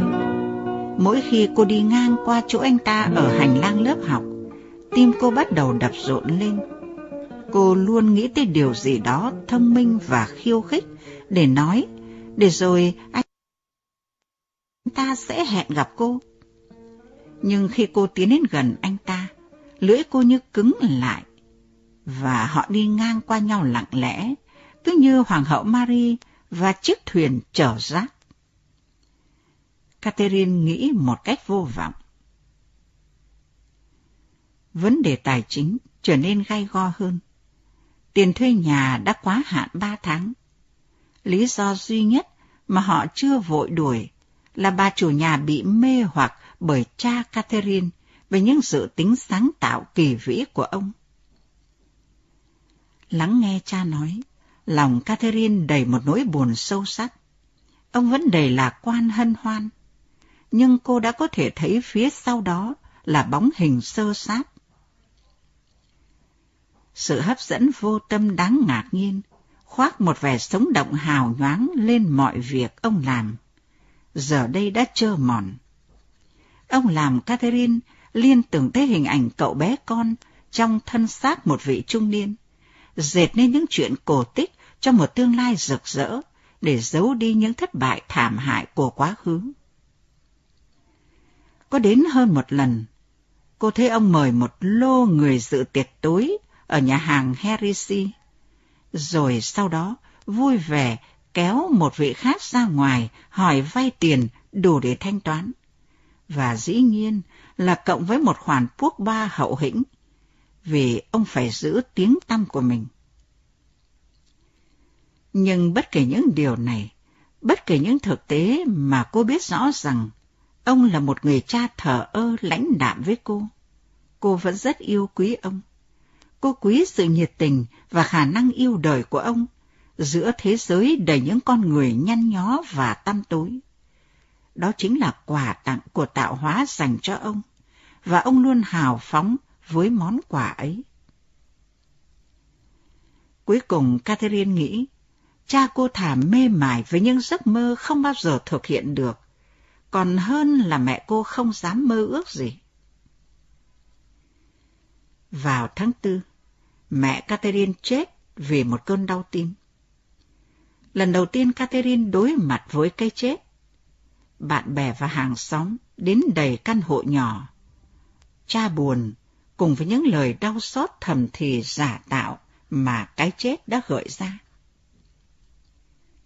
Thần chết đã biến đổi mẹ Catherine thành một hình hài nhỏ bé khô xác, không còn sự sống. Hay có lẽ cuộc sống đã làm điều đó đối với bà. Catherine đã thầm nghĩ. Cô cố gắng nhớ lại những kỷ niệm hai mẹ con đã cùng có với nhau. Những tiếng cười, những phút giây sao xuyến trái tim họ. Nhưng chính hình ảnh cha cô lại đan xen vào trong tâm trí cô, tươi cười, hào hứng và sống động. Cứ như thể cuộc đời mẹ cô là cái bóng yếu ớt mờ nhạt trước ánh sáng chan hòa của kỷ niệm. Catherine sán mắt nhìn thân xác như đóng xác của mẹ cô trong cổ áo quan và thầm nghĩ, thật là một cuộc đời bị lãng quên. Cuộc đời đó đã tồn tại để làm gì? Những cảm nghĩ Catherine đã có bao năm trước, giờ trở lại với cô. Quyết tâm làm một người nào đó, để lại dấu ấn trên đời. Cô sẽ không để mình phải kết thúc cuộc đời trong một nấm mồ vô danh mà không ai biết đến. phải cho họ biết rằng có một Catherine Alexander từng sống trên đời, đã chết và trở về với lòng đất. Chú Ralph của Catherine và vợ chú ấy là Pauline bay từ Omaha tới dự tang lễ. Ralph trẻ hơn cha cô 10 tuổi và hoàn toàn chẳng giống người anh chút nào. Ông ta làm việc trong một dịch vụ cung cấp vitamin qua đường bưu điện và rất thành đạt. Ông to lớn, khổ người vuông chằn chặn, vai vuông, cằm vuông, quai hàm vuông. Và Catherine nghĩ rằng ý nghĩ của chú ấy cũng vuông. Vợ chú ấy là một người đàn bà như chim, giống cả đến cái vỗ cánh liên tục và tiếng hót líu díu. Họ là những người khá sung túc. Catherine biết rằng chú cô đã cho người anh của ông ta vay một số tiền rất lớn. Song Catherine cảm thấy một điều là cô chẳng có gì chung với họ. Giống như mẹ Catherine, họ là những người không có mơ ước. Sau đám tang, chú Raph nói là ông muốn nói chuyện với Catherine và cha cô. Họ ngồi trong căn phòng khách nhỏ bé của căn hộ, còn Pauline thì nhanh nhẹn đi lại với những chiếc khay đựng cà phê và bánh ngọt. Chú Ráp nói với cha Catherine, Tôi biết là mọi việc trở nên khó khăn đối với anh, nhất là về phương diện tài chính. Anh là một người quá ảo tưởng và bao giờ cũng thế. Nhưng anh là anh tôi, tôi không thể để anh chết chìm được. Pauline và tôi đã bàn với nhau về điều đó. Tôi muốn anh đến làm cho tôi.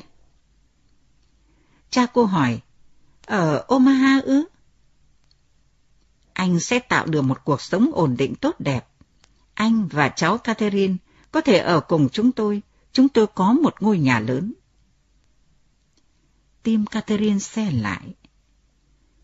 Thế là hết tất cả những mơ ước của cô. Ôi, Omaha!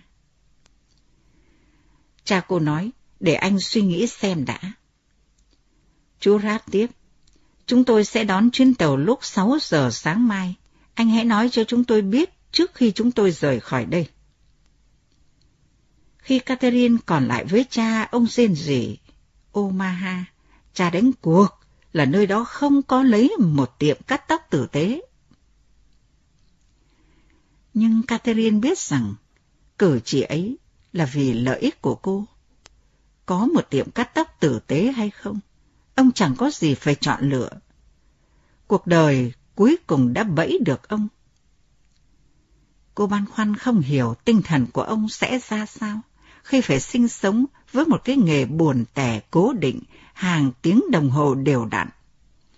Ông sẽ giống như con chim hoang bị bắt đập cánh trong lồng, chết dần vì tổ túng. Còn với cô, cô sẽ phải quên đi việc theo học ở trường Tây Bắc. Lúc trước, cô đã làm đơn xin học bổng nhưng chưa nhận được tin tức gì. Chiều hôm đó cha cô gọi điện đến cho chú cô, nói là ông sẽ nhận công việc đó.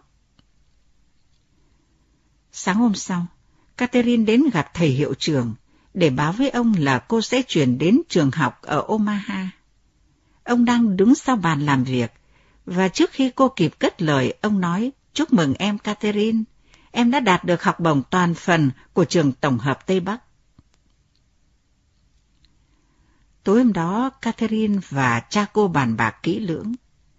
Và cuối cùng họ quyết định là cha cô sẽ tới Omaha, còn cô sẽ vào trường Tây Bắc và sống ở ký túc xá của trường. Thế là 10 ngày sau, Catherine đưa cha tới nhà ga phố La San để tiễn ông đi. Lòng cô nặng chịu nỗi cô đơn trước sự ra đi của cha, một nỗi buồn da diết khi nói lời tạm biệt với người cô yêu quý nhất. Nhưng cùng lúc, cô lại háo hức, mong tàu chuyển bánh. Trong cô tràn ngập sự phấn khích dễ chịu, trước ý nghĩ rằng cô sẽ tự do sống một cuộc đời riêng lần đầu tiên trong đời. Cô đứng trên sân ga, dõi nhìn khuôn mặt cha áp vào cửa sổ trên tàu lần cuối. một người đàn ông điển trai ăn mặc soàng xĩnh, một con người vẫn thực sự tin rằng sẽ có ngày ông có cả thế giới trong tay. Trên đường từ nhà ga về, Catherine nhớ ra được gì đó và cười phá lên. Để đưa ông tới Omaha tới một công việc cấp bách, cha cô đã đặt mua vé toa, phòng vẽ. Ngày nhập học ở trường Tây Bắc tràn đầy một không khí sôi động. Đối với Catherine, ngày đó mang một ý nghĩa đặc biệt mà cô không diễn đạt nổi thành lời Đó là chiếc chìa khóa sẽ mở cánh cửa tới tất cả những giấc mơ và tham vọng không tên đã từ lâu cháy bừng trong cô. Cô nhìn quanh hội trường khổng lồ, nơi hàng trăm sinh viên đang xếp hàng, chờ đăng ký nhập học, và thầm nghĩ. Một ngày nào đó, tất cả các bạn sẽ biết tôi là ai. Bạn sẽ nói, tôi đã cùng đi học với Catherine Alexander. Cô ghi tên theo học và được chuyển tới một khu ký túc xá. Chiều hôm đó cô tìm được một việc làm vào các buổi chiều. Đó là công việc thổ quỹ ở cửa hàng Rose, bán mạch nha và bánh sandwich ở phía bên kia khu trường học. Lương của cô là 15 đô la mỗi tuần, và số tiền đó chưa thể chu cấp cho cô một sự xa xỉ nào, thì nó đã có thể giúp cô mua được sách và những đồ dùng cần thiết. Vào khoảng giữa năm học thứ hai, Catherine quả quyết rằng cô có lẽ là cô gái còn trinh duy nhất trong toàn trường. Trong những năm cô lớn dần lên, cô đã nghe lỏm thế đây đó những lời đối đáp của các cô gái lớn hơn tranh cãi về tình dục. Chuyện đó nghe thật thú vị. Và nỗi sợ lớn nhất của cô là điều đó sẽ qua đi và lúc cô đã đủ lớn để thưởng thức. Giờ đây có vẻ như cô đã đúng, hay ít nhất là khi điều đó liên quan đến cô. Tình dục dường như là chủ đề duy nhất trong các câu chuyện ở trường. Nó được nói đến ở ký túc xá, trong lớp học, trong phòng giặt và ở cửa hàng Ross. Catherine choáng người vì sự thẳng tuột của các câu chuyện. Terry thật không ngờ được, anh ta khỏe như kinh công. Cậu đang nói về con cò của anh ta hay là bộ óc của anh ta đấy? Anh ta đâu cần bộ óc bộ ơi. Đêm qua, tớ có đến sáu lần. Thế cậu đi với Eric Robin bao giờ chưa? Anh ta nhỏ người, nhưng cực khỏe. Alex hẹn với mình tối nay. Mùi mẫn gì đây? Đó là Alex, hãy giữ mình khỏi phiền toái đấy. Tuần trước anh ta đưa mình ra bãi biển tiếng cười rộ lên. Catherine cho là các câu chuyện đều thô tục và tởm lợm. Nhưng cô cố không để sót một lời nào. Đó là những bài tập trong quan hệ tình dục. Khi các cô gái mô tả các thành tích trên giường của họ, thì Catherine hình dung ra bản thân mình trên giường với một bạn trai làm tình điên cuồng với cô. Cô cảm thấy đau ở háng, cô ấn mạnh nắm tay vào đùi, cô làm mình đau để dứt dòng suy nghĩ khỏi một nỗi đau khác. Cô nghĩ, Chúa ơi, mình sẽ chết như một nữ trinh. Cô gái còn trinh duy nhất ở Đại học Tây Bắc, khỉ thật, có khi thậm chí còn là duy nhất ở nước Mỹ này ấy chứ. Catherine Đồng Trinh, nhà thờ sẽ suy tôn mình là thánh, và họ sẽ thắp nến cho mình mỗi năm một lần. Có chuyện gì với mình nhỉ? Cô nghĩ, Tôi sẽ nói cho cô biết. Cô tự trả lời, chưa ai hẹn cô, và cái đó phải cần hai người, có nghĩa là cô muốn làm việc đó thì cần phải có hai người. Cái tên xuất hiện nhiều nhất trong các câu chuyện về tình dục của các cô gái là Ron Peterson. Anh ta cũng theo học trường Tây Bắc bằng học bổng thể thao và cũng rất nổi tiếng ở đây, như hồi ở trường trung học Sen anh ta được bầu là chủ tịch hội sinh viên năm thứ nhất. Catherine nhìn thấy anh ta trong giờ Latin vào cái ngày học kỳ bắt đầu. Anh ta trông có vẻ ưa nhìn hơn hồi ở trường trung học, cơ thể vạm vỡ hơn, và bộ mặt mang vẻ dày dạn, gồ ghề phớt đời. Sau buổi học, anh ta đi về phía cô, và tim cô bắt đầu đập mạnh. Catherine Alexander. Chào Ron. Em học lớp này à? Vâng. Thật may cho tôi. Tại sao? Sao ư? Vì tôi chả biết gì về tiếng Latin, còn em lại là một thiên tài, chúng ta sẽ tạo ra hòa âm tuyệt vời. Tối nay em có bận gì không? Không có gì đặc biệt, anh muốn chúng ta cùng học ư? Chúng ta hãy ra bãi biển đi, ở đó chúng ta chỉ có một mình, chúng ta có thể học bất cứ lúc nào. Anh ta nhìn cô chằm chằm. Anh ta cố nhớ tên cô. Cố gắng trấn tĩnh, cô cũng ra sức nhớ tên mình. Catherine, cô nói nhanh. Catherine Alexander. À, đúng rồi. Nơi này thế nào? Cực kỳ chứ nhỉ? Catherine cố tạo ra sự hào hứng trong giọng nói để làm vừa ý anh ta, đồng tình với anh ta. Cô đáp lời, ồ, đúng vậy, đó là nơi... Anh ta đang mải nhìn cô gái tóc vàng xinh đẹp đang chờ anh ta ở cửa. Hẹn gặp lại. Anh nói và đi ra với cô gái tóc vàng. Thế là kết thúc câu chuyện giữa cô lọ lem và hoàng tử đẹp trai. Cô nghĩ. Sau đó họ sống hạnh phúc đến trọn đời, chàng trong vương quốc của mình và nàng trong một cái hang hút gió ở Tây Tạng.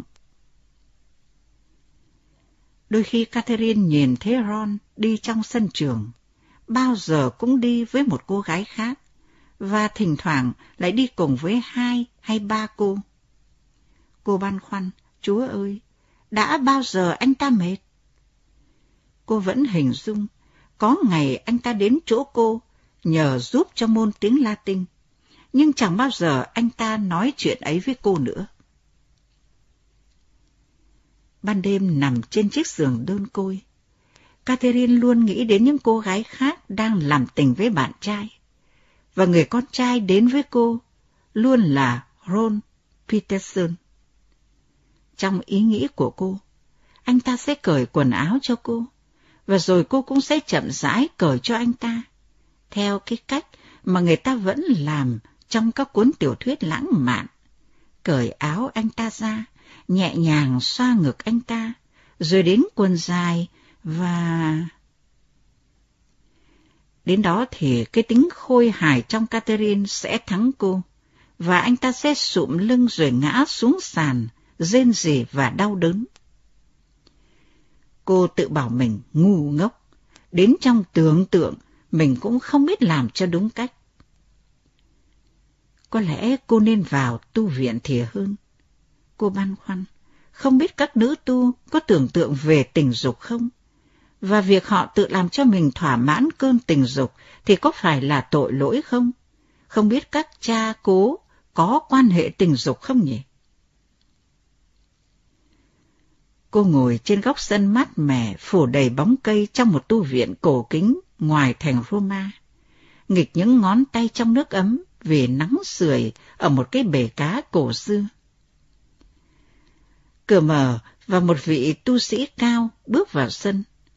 Ông ta đội một cái mũ rộng vành, mặc cái áo choàng đen dài, và trông ông ta giống hệt Ron Peterson. Ông ta lẩm bẩm, À, scusi, signorina, tôi không biết là mình có khách. Catherine vội đứng phát dậy, cô xin lỗi, tôi không nên ở đây, cảnh vật ở đây đẹp quá, đến nỗi tôi nán lại đây và thưởng thức nó. Ông ta lại gần cô, hai mắt sẫm lại rực sáng. Rất hoan nghênh cô đã đến đây.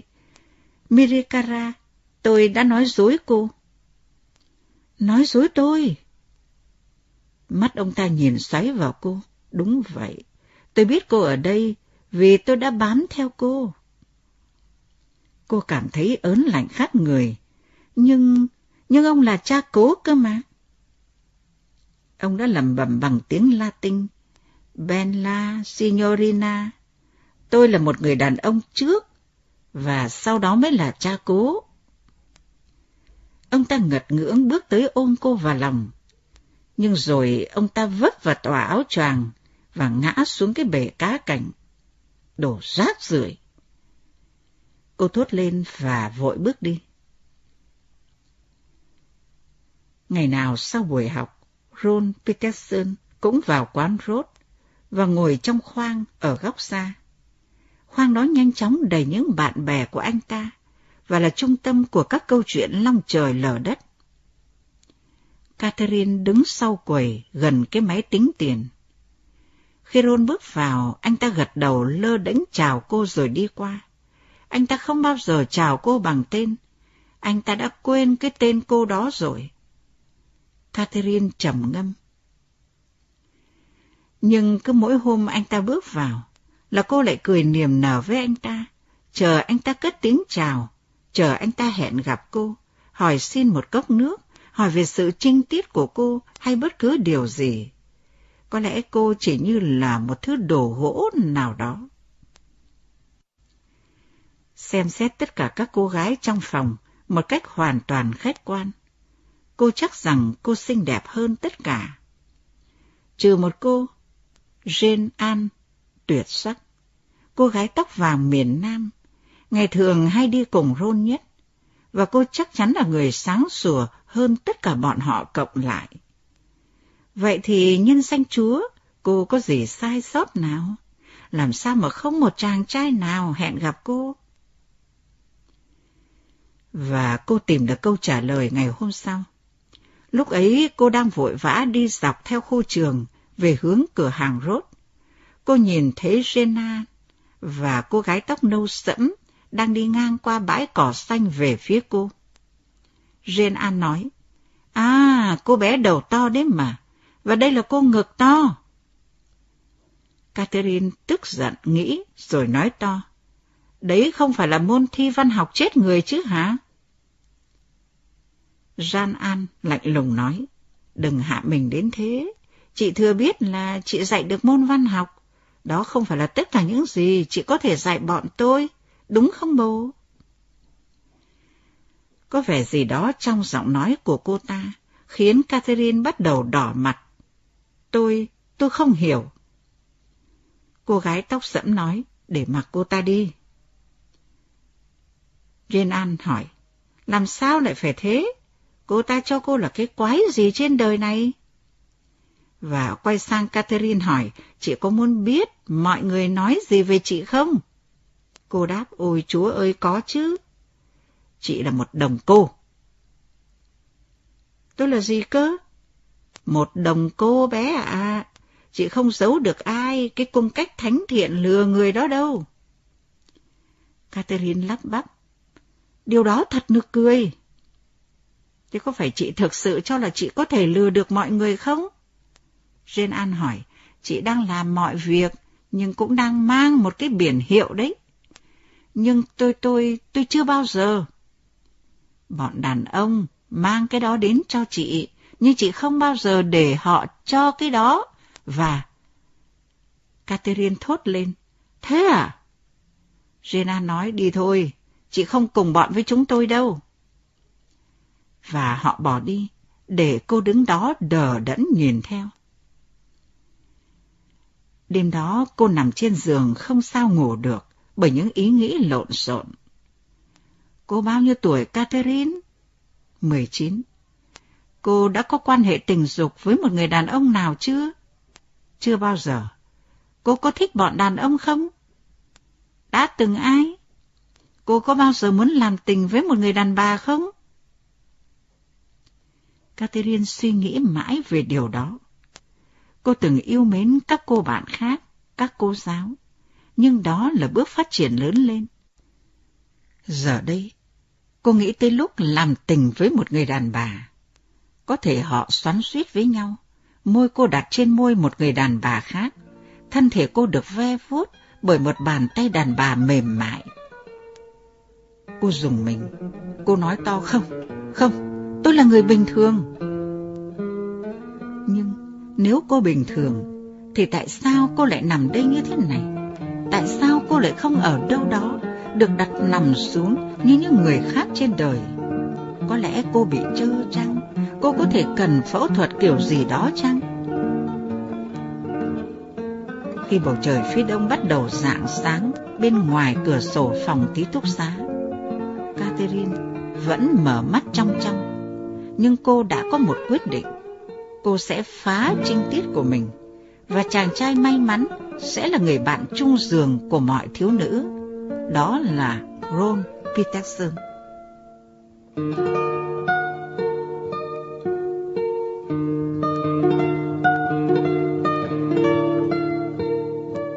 Sau cái chết vì đau tim của người mẹ, em trai của bố Catherine có đề nghị hai cha con cô chuyển tới sống cùng với ông tại Omaha. Nhưng cũng vào thời điểm đó, Catherine biết tin cô được nhận học bổng của trường đại học Northwestern. Sau khi bàn bạc hết lẽ, hai cha con quyết định sẽ tạm phải xa nhau. Bố Catherine vẫn chuyển tới Omaha cùng với em trai, còn cô sẽ vào học nội trú ở trường đại học. Môi trường học với cuộc sống tự do tự lập đem lại thật nhiều cảm xúc tươi mới với cô. Nhưng khi học sang năm thứ hai, cô bắt đầu cảm thấy mình có những khác biệt với bạn bè đồng lứa, đặc biệt là các bạn gái. Catherine thấy rõ, có lẽ cô là đứa con gái duy nhất còn trinh trắng ở trường này. Xung quanh cô các bạn đều nói về chuyện tình yêu tình dục như một điều quá đỗi hiển nhiên. Thậm chí họ còn công khai khiêu khích chế nhạo cô vì cái sự ngờ nghịch trong tình ái. Áp lực dư luận đã tác động đáng kể đến tâm lý muốn khẳng định mình của một cô gái mới lớn như Catherine. Và cô quyết định sẽ không thua kém bạn bè. Người được cô chọn để làm việc này chính là Ron Peterson, một hot boy trong trường. Bây giờ qua giọng đọc nghệ sĩ ưu tú Hoàng Yến, mời các bạn cùng nghe những trang tiếp của cuốn tiểu thuyết Phía bên kia nửa đêm của nhà văn Mỹ Sidney Sheldon, bản dịch của Bá Kim. Cô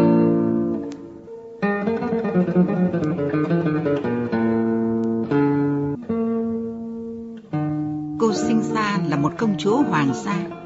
Kỷ niệm xa xưa nhất của cô là về chiếc nôi màu trắng phủ màn bằng ren, trang trí những cái nơ hồng và chứa đầy những con vật bằng bông nhồi mềm mại.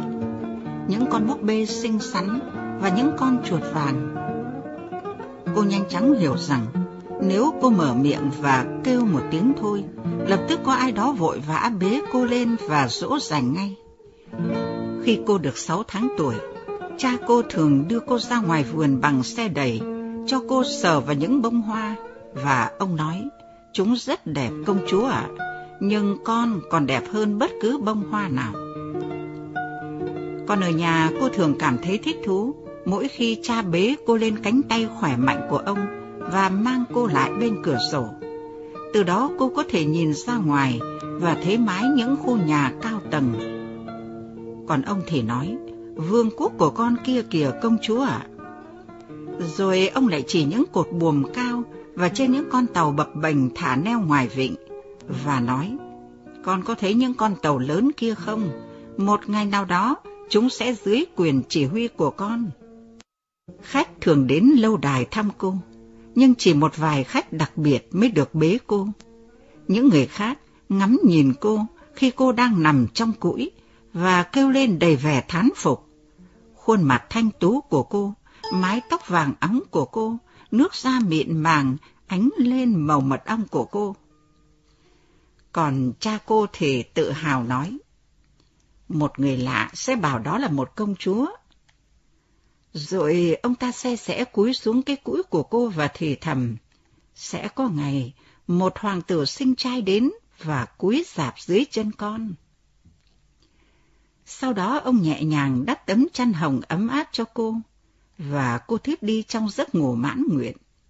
Cả thế giới của cô là giấc mơ màu hồng có những con tàu, những cột buồm cao và những lâu đài.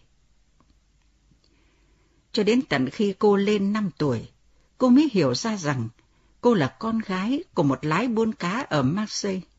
Rằng những lâu đài cô nhìn thấy từ cửa sổ căn phòng trên gác xếp tí xíu của cô là những cửa hàng vây quanh cái chợ cá tanh tưởi, chỗ làm việc của cha cô. Và rằng hạm đội của cô là những con tàu đánh cá cũ kỹ ra khơi mỗi sáng bình minh và trở về vào đầu giờ chiều để nôn ra đống hàng nặng mùi nơi các cầu tàu sát mép nước. Đó là vương quốc của Noel Pay. Các bạn của cha cô thường nhắc nhở ông về điều ông đang làm. Jacques, anh đừng có nhét những tư tưởng theo dệt vào đầu con bé. Nó sẽ nghĩ là nó khác hơn tất cả mọi người. Và những lời tin đoán của họ đã thành hiện thực. Bề ngoài, Marseille là thành phố của bạo lực, một thứ bạo lực nguyên thủy sinh ra ở các thành phố ở bên bờ nước và chen chúc đầy những tên thủy thủ luôn thèm khát tiêu cùng với những kẻ săn tiền danh mãnh khác, luôn biết cách làm cho họ nhẹ gánh. Nhưng không giống nơi khác trên nước Pháp. Người dân Marseille có tinh thần đoàn kết xuất phát từ cuộc đấu tranh chung cho sự sinh tồn. Đó là vì nguồn sống của cả thành phố, nguồn sống từ biển cả. Những người dân trài Marseille cùng thuộc một gia đình những người dân trài trên thế giới. Họ cùng chịu đựng những cơn bão tố, hay cũng có những ngày biển lặng, những tai họa bất ngờ, hay những vụ thu hoạch dồi dào. Và nỗi hân hoan của hàng xóm Jacopay cũng vậy. Trước sự may mắn của ông ta, có một cô con gái xinh đẹp đến thế, họ càng dễ nhận rằng một điều kỳ diệu là nàng công chúa xinh đẹp đã được sản sinh ra giữa cái đống tanh hôi của một thành phố bẩn thỉu, thô lỗ, sẽ có ý nghĩa như thế nào? Cha mẹ Noel không sao hết ngạc nhiên trước vẻ đẹp kỳ diệu của con gái họ. Mẹ Noel là một phụ nữ nông dân nặng nề, nét mặt thô thiền, bộ ngực chạy thẳng, cặp đùi và bộ mông mập mạp. Cha Noel thì béo lùn, vai rộng và có cặp mắt nhỏ đa nghi.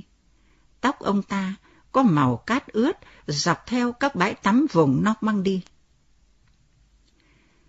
Thoạt đầu ông cho là dường như tạo hóa đã nhầm lẫn, rằng sinh vật tóc vàng đẹp như tiên này không thể thực sự thuộc về ông và vợ ông được. Ông đã cho rằng khi Noel lớn lên, cô bé sẽ biến đổi thành một cô gái bình thường, trông mộc mạc như các cô con gái khác của các bạn ông. Nhưng điều kỳ diệu tiếp tục lớn dần và nảy nở. Noel mỗi ngày một xinh đẹp hơn. Mẹ Noel ít ngạc nhiên hơn chồng trước sự xuất hiện của sinh vật xinh đẹp tóc vàng này trong gia đình. Chín tháng trước khi Noel ra đời, mẹ cô đã gặp một tay thủy thủ to con người Na Uy ở bên ngoài một cái xà lan. Gã trông như một vị thần vi kinh khổng lồ, với mái tóc vàng và nụ cười nhăn nhở nhưng ấm áp quyến rũ. Và thế là trong khi Jacques đang ở chỗ làm, thì gã thủy thủ đã có một phần tư giờ đồng hồ bận rộn trên giường bà ta trong căn hộ nhỏ bé của họ. Mẹ Noel đã rất sợ hãi khi thấy đứa trẻ tóc vàng và xinh đẹp làm sao. Bà đi đi lại lại trong cơn kinh hãi, chờ giờ phút ông chồng sẽ chỉ tay vào mặt bà và yêu cầu được biết gốc tích người cha thực sự của đứa bé. Nhưng không thể tin được. Sự thiếu hụt tính ích kỷ nào đó trong ông ta đã khiến ông ta chấp nhận đứa bé là con mình. Ông ta khoe khoang với bạn bè. Con bé, hẳn phải là giọt máu Scandinavia nào đó để lại. Nhưng các ông thấy đấy, con bé này cũng có những nét giống tôi. Vợ ông thì lắng nghe, gật đầu đồng tình và nghĩ rằng đàn ông thật ngu ngốc. Noel thích ở bên cha mình. Cô yêu mến tính vui nhộn vụng về của ông. Cả cái mùi là lạ, hay hay, bám lấy người ông. Và cũng có lúc cô lại khiếp sợ sự dữ tợn của ông. Cô thường tròn mắt nhìn mỗi khi ông quát mẹ cô, tát vào mặt bà. Cổ ông nổi gân lên vì tức giận. Mẹ cô kêu la vì đau đớn. Nhưng có cái gì đó còn hơn là sự đau đớn trong tiếng kêu của bà. Có gì đó thú tính và gợi tình, khiến Noel cảm thấy ghen tị ghê gớm và ao ước ở vào vị trí của mẹ cô. Nhưng cha cô luôn dịu dàng với cô.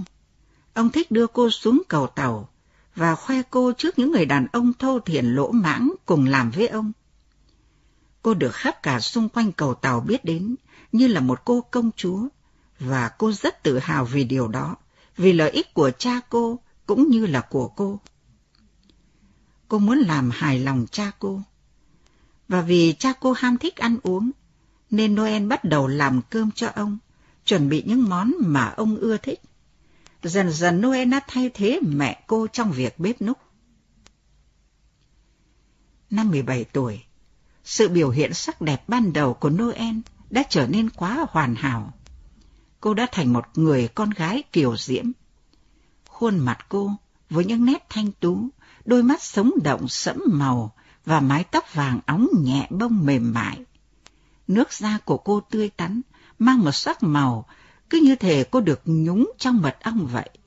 dáng hình của cô đẹp mê hồn với bộ ngực trẻ trung nở nang rắn chắc, lưng eo nhỏ, hông đầy đặn, và đôi chân thuôn dài với mắt cá chân xinh xắn. Giọng cô trong trèo, dịu dàng và ngọt ngào. Trong cô, âm ỉ một ngọn lửa khoái lạc mạnh mẽ. Nhưng đó vẫn chưa phải là điều kỳ diệu của cô. Điều kỳ diệu là ở chỗ, bên dưới ngọn lửa khoái lạc ấy, dường như ẩn náu sự ngây thơ chưa ai động tới. Và sức quyến rũ của hai điều đó, khi kết hợp với nhau, thật khó lòng chống đỡ nổi. Mỗi khi xuống phố, không lần nào Noel không bị khách qua đường gạ gẫm. Đó không phải là những lời gạ gẫm tình cờ mà các cô gái làng chơi ở Marseille nhận được trong dòng xoáy cuộc đời hàng ngày của họ. Bởi vì ngay cả những gã đàn ông ngu dốt nhất cũng nhận thấy điều đặc biệt ở Noel. Một cái gì mà trước đó họ chưa bao giờ thấy và có lẽ sẽ không bao giờ thấy nữa. Vì thế mỗi người trong bọn họ sẵn sàng trả thật cao đến mức có thể để cố gắng biến cái đó thành của mình dù chỉ là trong một khoảng thời gian ngắn ngủi. Cha Noel cũng nhận thấy rõ sắc đẹp của cô. Thực tế Jacope còn nghĩ xa hơn một chút nữa. Ông thấy rõ niềm cảm hứng mà Noel gợi lên trong đám đàn ông. Mặc dù ông và vợ ông chưa hề nói đến giới tính với Noel, nhưng ông chắc rằng cô vẫn còn trinh, một cái vốn nhỏ bé của một người đàn bà. Bộ óc của một dân trài khôn ngoan trong ông đã suy nghĩ rất lâu và nghiêm túc, để xem làm thế nào ông có thể sinh lợi nhiều nhất nhờ vào vận may mà tạo hóa đã mang đến bất ngờ. Nhiệm vụ của ông là coi sóc sao cho sắc đẹp của con gái ông được trả càng hậu hĩnh càng tốt cho chính Noel và cho cả ông ta. Suy cho cùng, thì chính ông đã sản sinh ra cô, cho cô ăn, mặc, dạy dỗ cô. Cô mang ơn ông mọi điều, và bây giờ là lúc ông được trả ơn. Nếu ông có thể dàn xếp cho cô làm tình nhân của một gái đàn ông giàu có nào đó, thì sẽ tốt, và ông cũng sẽ có thể sống một cuộc đời dễ chịu mà ông đáng được hưởng. Càng ngày càng khó kiếm sống đối với một người đàn ông chân thực. Bóng đen của chiến tranh đã bắt đầu lan rộng sang châu Âu. Quân phát xít đã tiến vào nước Áo bằng một cuộc lật đổ chớp nhoáng khiến cả châu Âu choáng váng. Và tháng sau, quân phát xít đã chiếm được vùng Sudeten. Sau đó, nếu vào Slovakia, bất chấp những lời khẳng định của Hitler rằng hắn không quan tâm đến những cuộc chinh phục mới nữa. Cái cảm giác bao trùm khắp nơi là sẽ có một cuộc đụng độ lớn. Tác động của các sự kiện cảm thấy rõ nhất ở nước Pháp. Hàng hóa thiếu hụt ở các cửa hàng và chợ búa. Bởi vì chính phủ bắt đầu chuyển hướng cho một nỗ lực phòng thủ ồ ạt. Jacques sợ rằng người ta sẽ nhanh chóng thôi không đánh bắt cá. Và khi đó ông ta biết làm gì? Không. Câu giải đáp cho vấn đề này là tìm kiếm một người thích hợp cho con gái ông. Khó khăn là ở chỗ, ông không biết một người đàn ông giàu có nào cả. Tất cả các bạn của ông đều nghèo rớt như ông. và ông không có ý định để một ai lại gần con gái ông mà không thể trả giá. Tâm trạng khó xử của Jacques lại được chính Noel giải quyết một cách tình cờ. Trong những tháng gần đây, Noel đã bắt đầu ngày càng bồn chồn say dứt. Ở trường cô học giỏi, nhưng trường học bắt đầu làm cô chán. Cô bảo cha là cô muốn đi làm. Ông đã lặng lẽ quan sát cô, cân nhắc kỹ các khả năng. Ông hỏi, làm gì? Noel đáp, con không biết, có lẽ là con có thể làm người mẫu cha ạ. Và đơn giản chỉ có thế. Suốt các buổi chiều của tuần tiếp theo, Jacope đi làm về là tắm rửa cẩn thận, tẩy sạch các mùi cá mú khỏi bàn tay tóc tai, rồi mặc bộ con lê tươm tất và đi xuống phố Canebière. Đường phố chính chạy từ cảng cũ của thành phố tới những khu vực sầm uất hơn. Ông ta đi xuôi ngược các phố, dò xét tất cả các cửa hàng quần áo. Một lão nông giữa thế giới của tơ lụa theo sen. Nhưng ông không biết hoặc không cần biết rằng ông đã lạc chỗ. Ông chỉ có một mục tiêu. Cuối cùng ông đã tìm thấy khi đến cửa hàng Bông Marseille. Đó là cửa hàng quần áo đẹp nhất ở Marseille. Nhưng đó không phải là lý do để ông chọn cửa hàng này. Chính vì vị chủ nhân của cửa hàng, ngài August Lanchon. Lan Tròn ở lứa tuổi 50, hói đầu xấu xí, với đôi chân ngắn ngồi và cái miệng tham lam luôn co giật. Vợ ông ta, một người đàn bà nhỏ bé làm trong phòng may, luôn to mồm giám sát các thợ may, giống như chiếc diều bổ củi. Jacques nhìn qua một lần quý ông Lan Tròn và bà vợ, rồi hiểu rằng mình đã tìm ra được cách giải quyết vấn đề. Lan Tròn nhìn người lạ mặt, quần áo tồi tàn bước vào cửa hàng của ông ta một cách khó chịu. Ông ta sẵn lòng hỏi, gì vậy, tôi có thể làm việc gì cho ông đây? Jacques Pay nháy mắt, chỉ ngón tay chuối mắn vào ngực Lan Tròn và cười tự mãn. Đây là điều mà tôi có thể làm được cho ông, thưa ông. Tôi sẽ để con gái tôi làm việc cho ông. August Lan tròn chố mắt như người đàn ông cục mịch đang đứng trước mặt. Sự ngờ vực hiện lên nét mặt. Ông định để... Nó sẽ có mặt ở đây vào ngày mai lúc 9 giờ. Nhưng tôi không mướn. Jacoby đã bỏ đi rồi. Và phút sau, August Lan mới hoàn toàn gạt bỏ hết sự việc này ra khỏi đầu óc. Và lúc 9 giờ sáng hôm sau, Lan Tròn ngẩng lên và thấy Jacques đang bước vào cửa hàng. Ông ta đã định bảo viên quản lý tống cổ ông ra ngoài, thì nhìn thấy Noel ở phía sau. Họ đang bước về phía ông. Người cha cục mịch và cô con gái xinh đẹp một cách khó tin đang bước đến. Ông già thì cười toe toét, đây, nó đây, đã sẵn sàng đi làm. August tròn, chằm chằm nhìn cô gái và liếm môi. Noel mỉm cười xin chào ông, cha tôi bảo là ông có việc làm cho tôi. August gật đầu, không thể tin vào giọng của mình nữa. Vâng, vâng, tôi, tôi nghĩ là chúng ta có thể thu xếp được một công việc gì đó. Ông ta bắt đầu lắp bắp.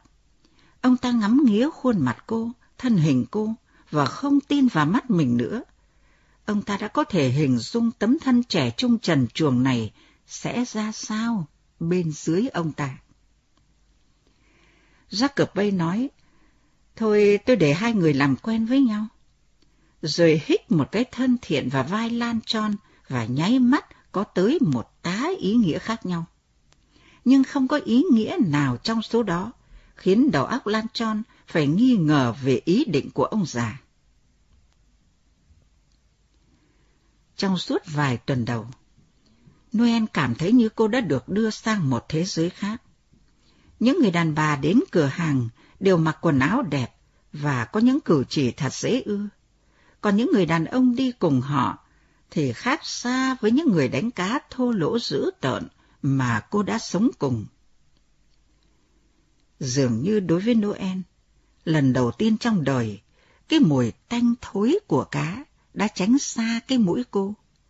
Trước đó cô chưa hề thực sự nhận thấy điều đó, bởi vì cái mùi ấy luôn là một phần trong cô. Nhưng giờ đây, mọi thứ đột nhiên thay đổi.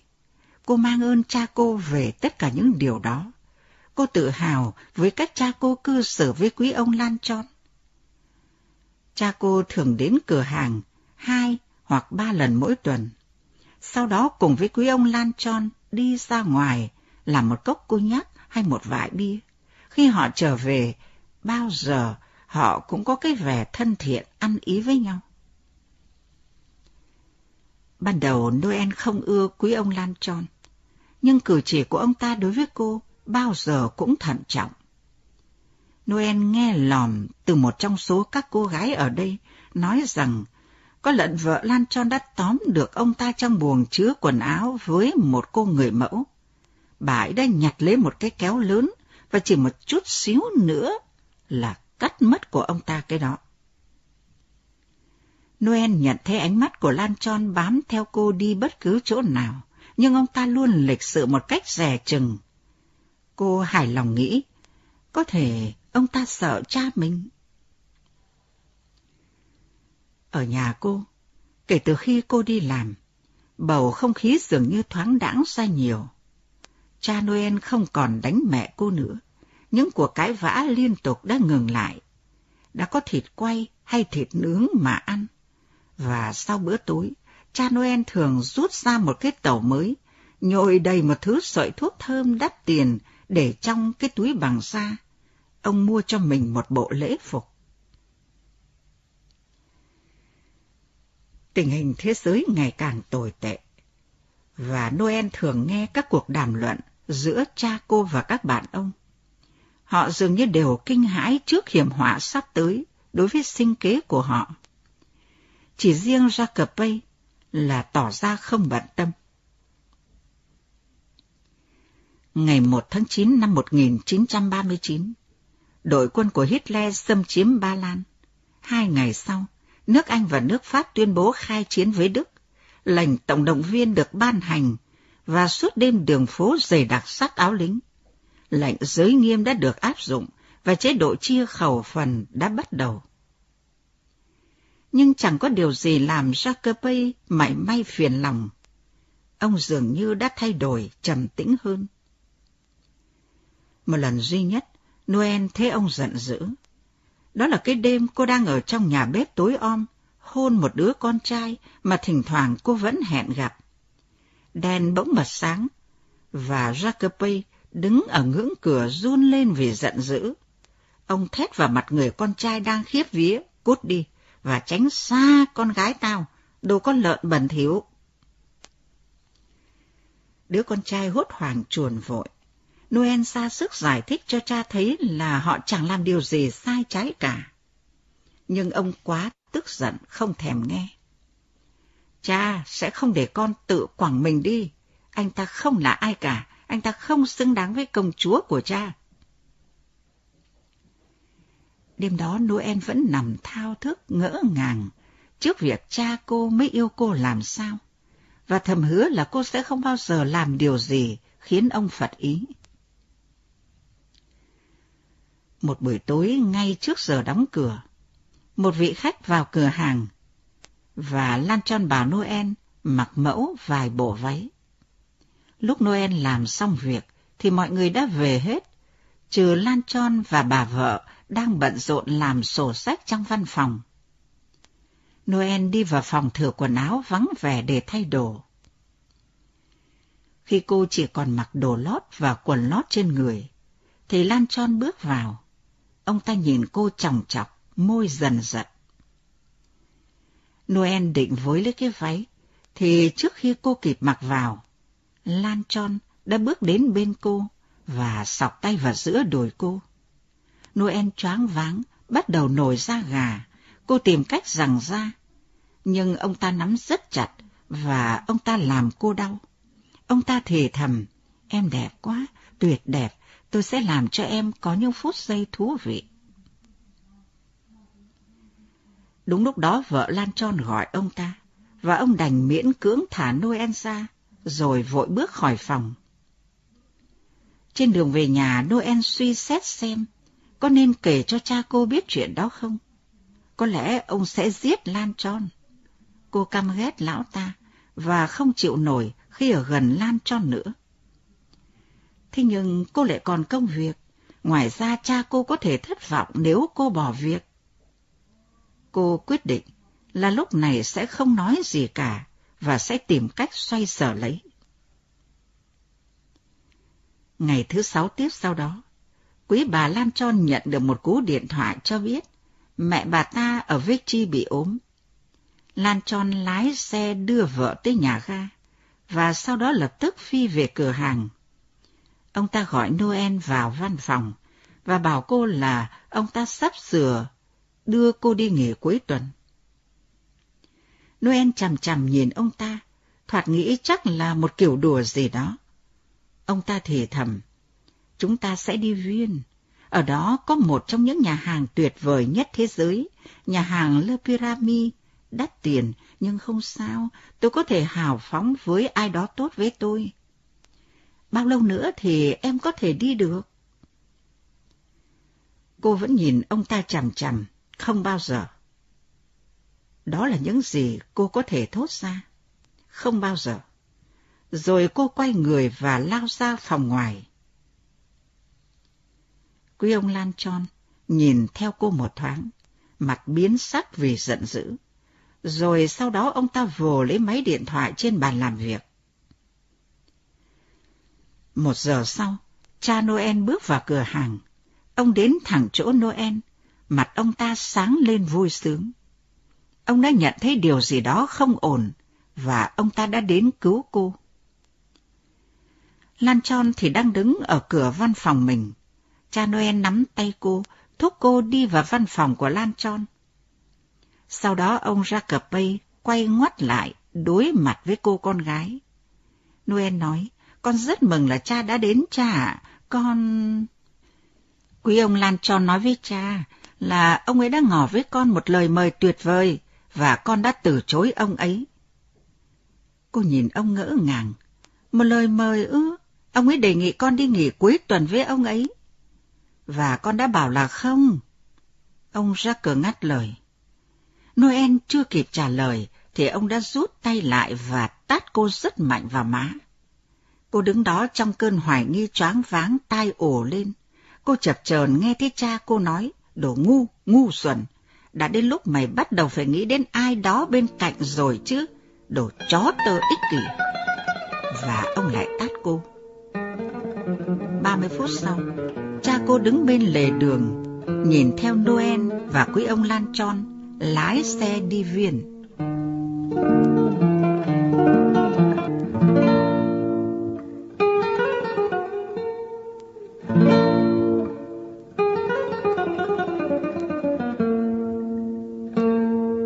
Chuyện trở lại với thời thơ ấu của Noel Pay, nhân vật chính mà tác giả nhắc tới trong phiên tòa xét xử đầu tác phẩm. Tuy sinh ra trong một gia đình nghèo khó, nhưng từ nhỏ Noel đã được bố cô gieo vào đầu suy nghĩ cô là nàng công chúa khuê các vô cùng xinh đẹp. Quả thực, với vẻ yêu kiều trời phú, ngay từ nhỏ, cô đã là nàng tiên của vùng dân cư nghèo khó, luôn tanh mùi cá ở khu cảng Marseille. Cha Noel mặc dù có đôi chút nghi ngờ về mối liên hệ máu mủ, nhưng mặt khác, ông cũng sớm nhận ra những mối lợi có thể khai thác được từ nhan sắc sớm bộc lộ của cô con gái rượu. Và rồi cơ hội ấy đến với ông. Dù học hành không đến nỗi nào, nhưng cô vẫn quyết định nói với cha là nàng muốn đi làm việc. Khi nghe con gái đề xuất chuyện làm người mẫu, ông bố đồng ý và nghĩ ngay tới ông Lanchon, chủ tiệm may đẹp nhất ở Marseille. Cuộc sống của Noel cũng như gia đình cô đã thay đổi đáng kể từ ngày cô đi làm. Ông chủ tiệm may tỏ ra si mê cô, nhưng cô cương quyết phản ứng. Nhưng điều mà cô không ngờ chính là cha cô coi việc cô gian díu với ông chủ là cơ hội đổi đời đáng kể cho cả cô và gia đình nữa. Bây giờ, qua giọng đọc nghệ sĩ ưu tú Hoàng Yến, mời các bạn cùng nghe những trang tiếp trong cuốn tiểu thuyết Phía bên kia nửa đêm của nhà văn Mỹ Sidney Sheldon, bản dịch của Bá Kim.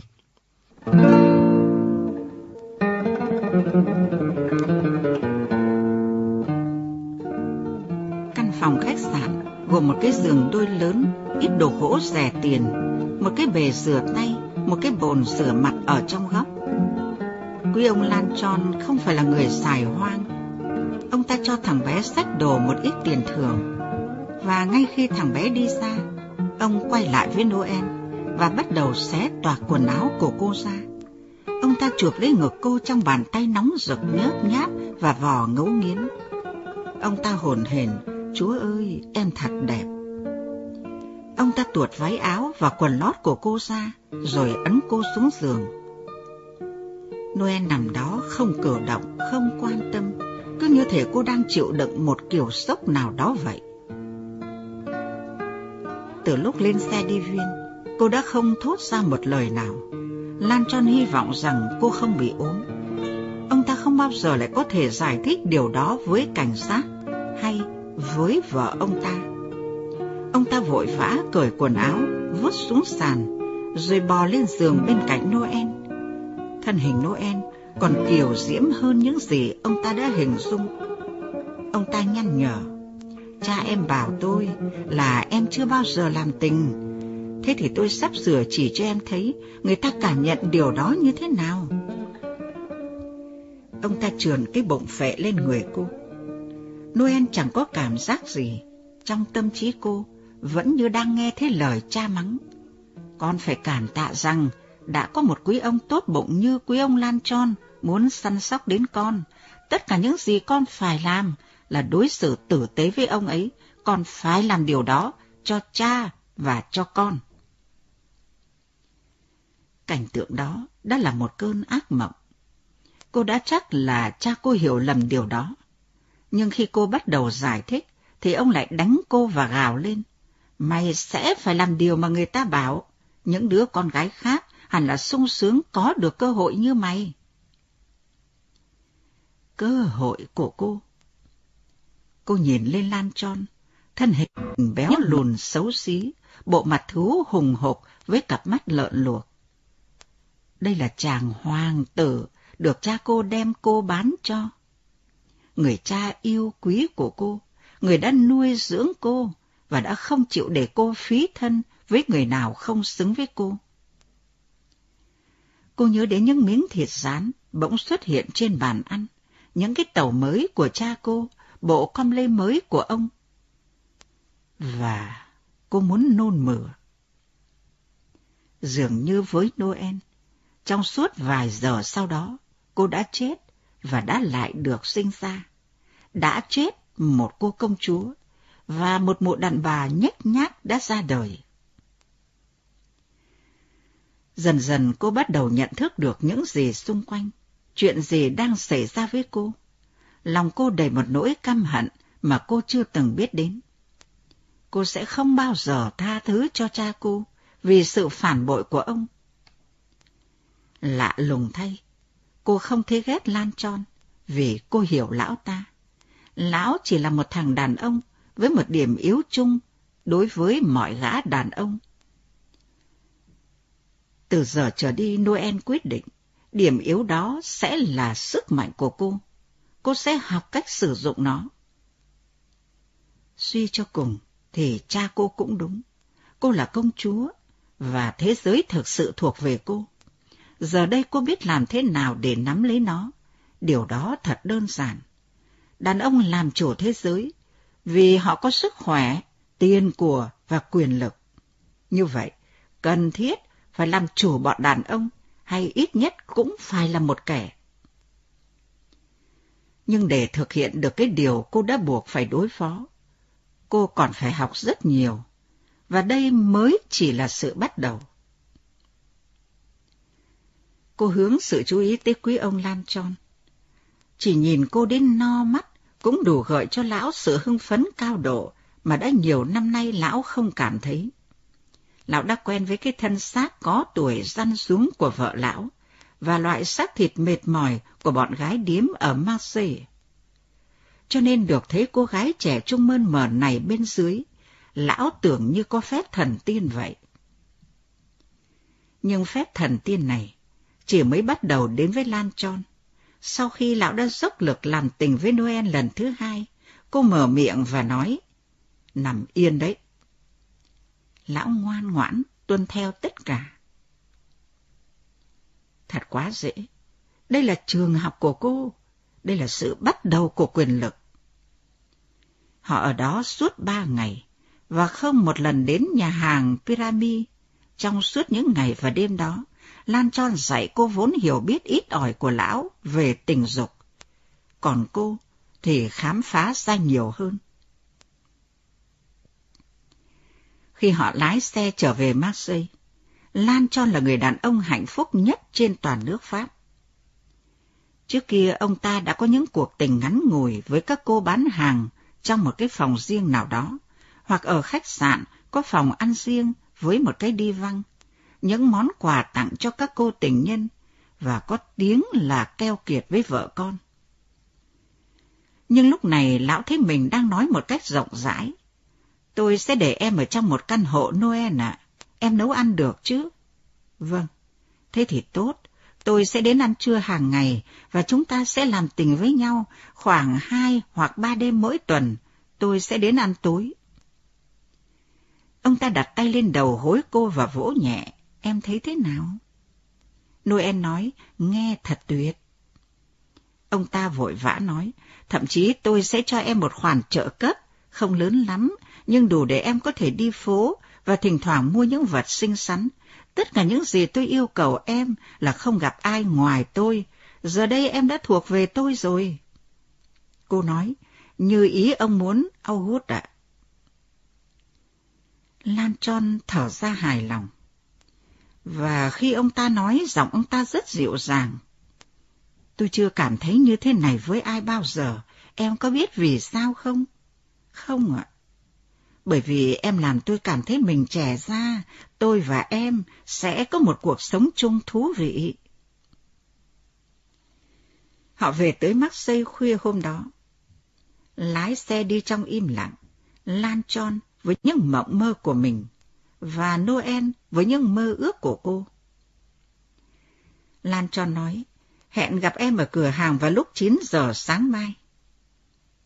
Ông ta nghĩ ngợi rồi tiếp, nhưng nếu buổi sáng em vẫn còn mệt thì ngủ lâu hơn một chút, hãy đến lúc 9 giờ 30. Cảm ơn ông, August. Ông ta lôi ra một nắm đồng franc và chìa ra. Đây, chiều mai em hãy đi tìm một căn hộ, chỗ này là khoản tiền đặt cọc, giữ chỗ, cho đến khi tôi có thể đi xem nhà. Cô nhìn những đồng franc trong tay ông ta. Lan Tròn hỏi, có chuyện gì chăng? Noel nói, em muốn chúng ta có một chỗ thật dễ chịu, nơi chúng ta có thể tận hưởng bên nhau. Ông ta bác lời, tôi chẳng giàu có gì. Noel mỉm cười hiểu ý và đặt tay lên đùi ông ta. Lan Tròn chằm chặt nhìn cô một lúc rồi gật đầu. Em nói đúng. Ông ta nói, cô rút ví và bắt đầu xìa ra những đồng franc vừa làm vừa quan sát nét mặt cô. Khi thấy cô dường như đã hài lòng, ông ta dừng lại, đỏ mặt trước sự rộng rãi của chính mình.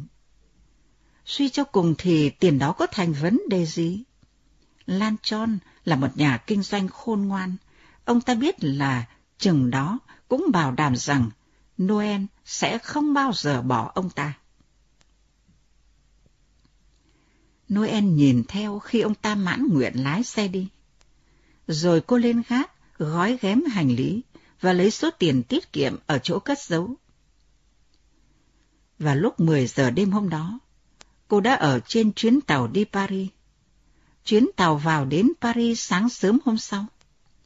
Nhà ga Paris đầy những hành khách mới tới, và số những người đang khao khát rời bỏ thành phố cũng đông không kém tiếng động ở nhà ga thật inh tai. Những tiếng la hét, chào đón, hân hoan, lời tạm biệt đầy nước mắt, người ta sâu đẩy nhau. Tất cả không làm Noel bận tâm.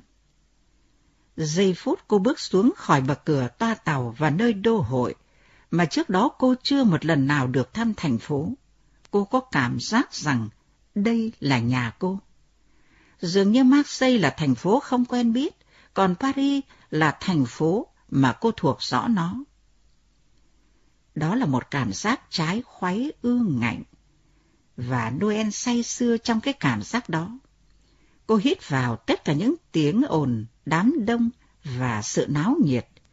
Tất cả những cái đó thuộc về cô, tất cả những gì cô phải làm giờ đây là xác định quyền sở hữu đối với những cái đó. Cô xách hành lý lên và đi ra phía cửa. Bên ngoài trong ánh mắt chói chang, xe cộ rú rít như điên. Noel ngập ngừng bước đi, chợt nhận ra rằng chẳng có nơi nào mà đến. Khoảng nửa tá taxi đỗ trước nhà ga. Cô lên chiếc xe đầu tiên. Anh lái xe hỏi đi đâu đây? Cô ngập ngừng. Anh có thể mách dù một khách sạn nào đó không đắt lắm được không? Người lái xe quay ngoắt lại nhìn cô một cách tán thường. Cô mới đến thành phố à? Vâng. Anh ta gật gù. Vậy cô hẳn đang cần việc làm có đúng không? Vâng. Anh ta nói, cô gặp may đấy. Cô đã bao giờ làm người mẫu thời trang chưa? Tim Noel đập mạnh, cô nói, thực tế thì tôi đã từng làm. Người lái xe thổ lộ, chị tôi làm việc cho một trong những hiệu thời trang lớn. Ngay sáng nay, chị ấy vừa nhắc đến việc một cô trong số các cô người mẫu bỏ việc. Cô có muốn đi xem liệu vẫn còn chỗ trống hay không? Noel đáp lời, thế thì tuyệt quá. Nếu tôi đưa cô đến đó, cô sẽ phải trả 10 franc. Cô nhăn mặt. Anh ta hứa hẹn, nhưng chỗ đó đáng giá đấy. Thôi được. Cô ngả người vào ghế xe. Người lái xe sang số, rồi nhập vào dòng xe cộ quay cuồng hướng về phía trung tâm thành phố. Người lái xe liến thoáng mồm miệng trong khi đi nhưng Noel chẳng nghe một lời nào của anh ta cả. Cô đang nhìn như hút lấy những cảnh vật trong thành phố của cô. Cô cho rằng do phải ngụy trang trong thời chiến tranh, nên Paris trông khiêm nhường hơn thường lệ. Đối với Noel, thành phố dường như mang một sự hấp dẫn kỳ bí thuần khiết, một vẻ thanh nhã, một phong cách, thậm chí cả hương vị của riêng nó. Họ đi qua nhà thờ Đức Bà, và vượt ngang cầu mới tới ngân hàng Wright, rồi sẽ tới đại lộ Maxan Fox. Từ xa Noel đã nhìn thấy tháp Eiffel chấn ngữ thành phố. Qua gương chiếu hậu, người lái xe thấy được những biểu cảm trên khuôn mặt cô. Đẹp chứ? Noel khẽ trả lời tuyệt đẹp. Cô vẫn không tin là cô đã ở đây. Đó là một vương quốc thích hợp đối với một công chúa như cô. Chiếc taxi dừng lại trước một khu nhà bằng đá xám sẫm màu ở phố Provence. Người lái xe thông báo chúng ta tới nơi rồi, tổng cộng 2 franc theo công tơ mét và 10 franc cho tôi. Noel hỏi làm sao tôi biết vẫn còn chống việc ở đó? Người lái xe nhún vai, tôi đã bảo cô là cô gái đó đã bỏ đi sáng nay. Nếu cô không muốn vào, tôi sẽ đưa cô trở lại nhà ga. Không. Noel nói nhanh, cô mở ví, lấy ra 12 franc và đưa cho người lái xe. Anh ta nhìn số tiền rồi lại nhìn cô. Ngượng ngùng cô lấy trong ví và đưa cho anh ta một franc nữa. Gật đầu nghiêm nghị và nhìn cô nhấc vali ra khỏi xe. Khi anh ta bắt đầu lái đi, Noel hỏi, tên chị anh là gì? Janet. Cô đứng bên lề đường, nhìn theo chiếc xe đi mất hút, rồi quay lại nhìn khu nhà. Mặt ngoài không có biểu hiện gì, nhưng cô cho rằng cửa hàng thời trang không cần biển hiệu. Mọi người đều biết phải tìm nó ở đâu. Cô xách vali lên, bước đến bên cửa và bấm chuông. Một vài phút sau, cánh cửa được một người hầu mặc tạp dề đến mở ra. Bà ta nhìn Noel rừng rưng, gì đấy? Noel nói xin lỗi bà, tôi được biết ở đây cần một người mẫu. Người đàn bà nhìn cô và nháy mắt, ai cử cô đến? Em trai bà Janet. Vào đi. Bà ta mở cửa rộng hơn, và Noel bước vào phòng tiếp khách bài trí theo kiểu cũ.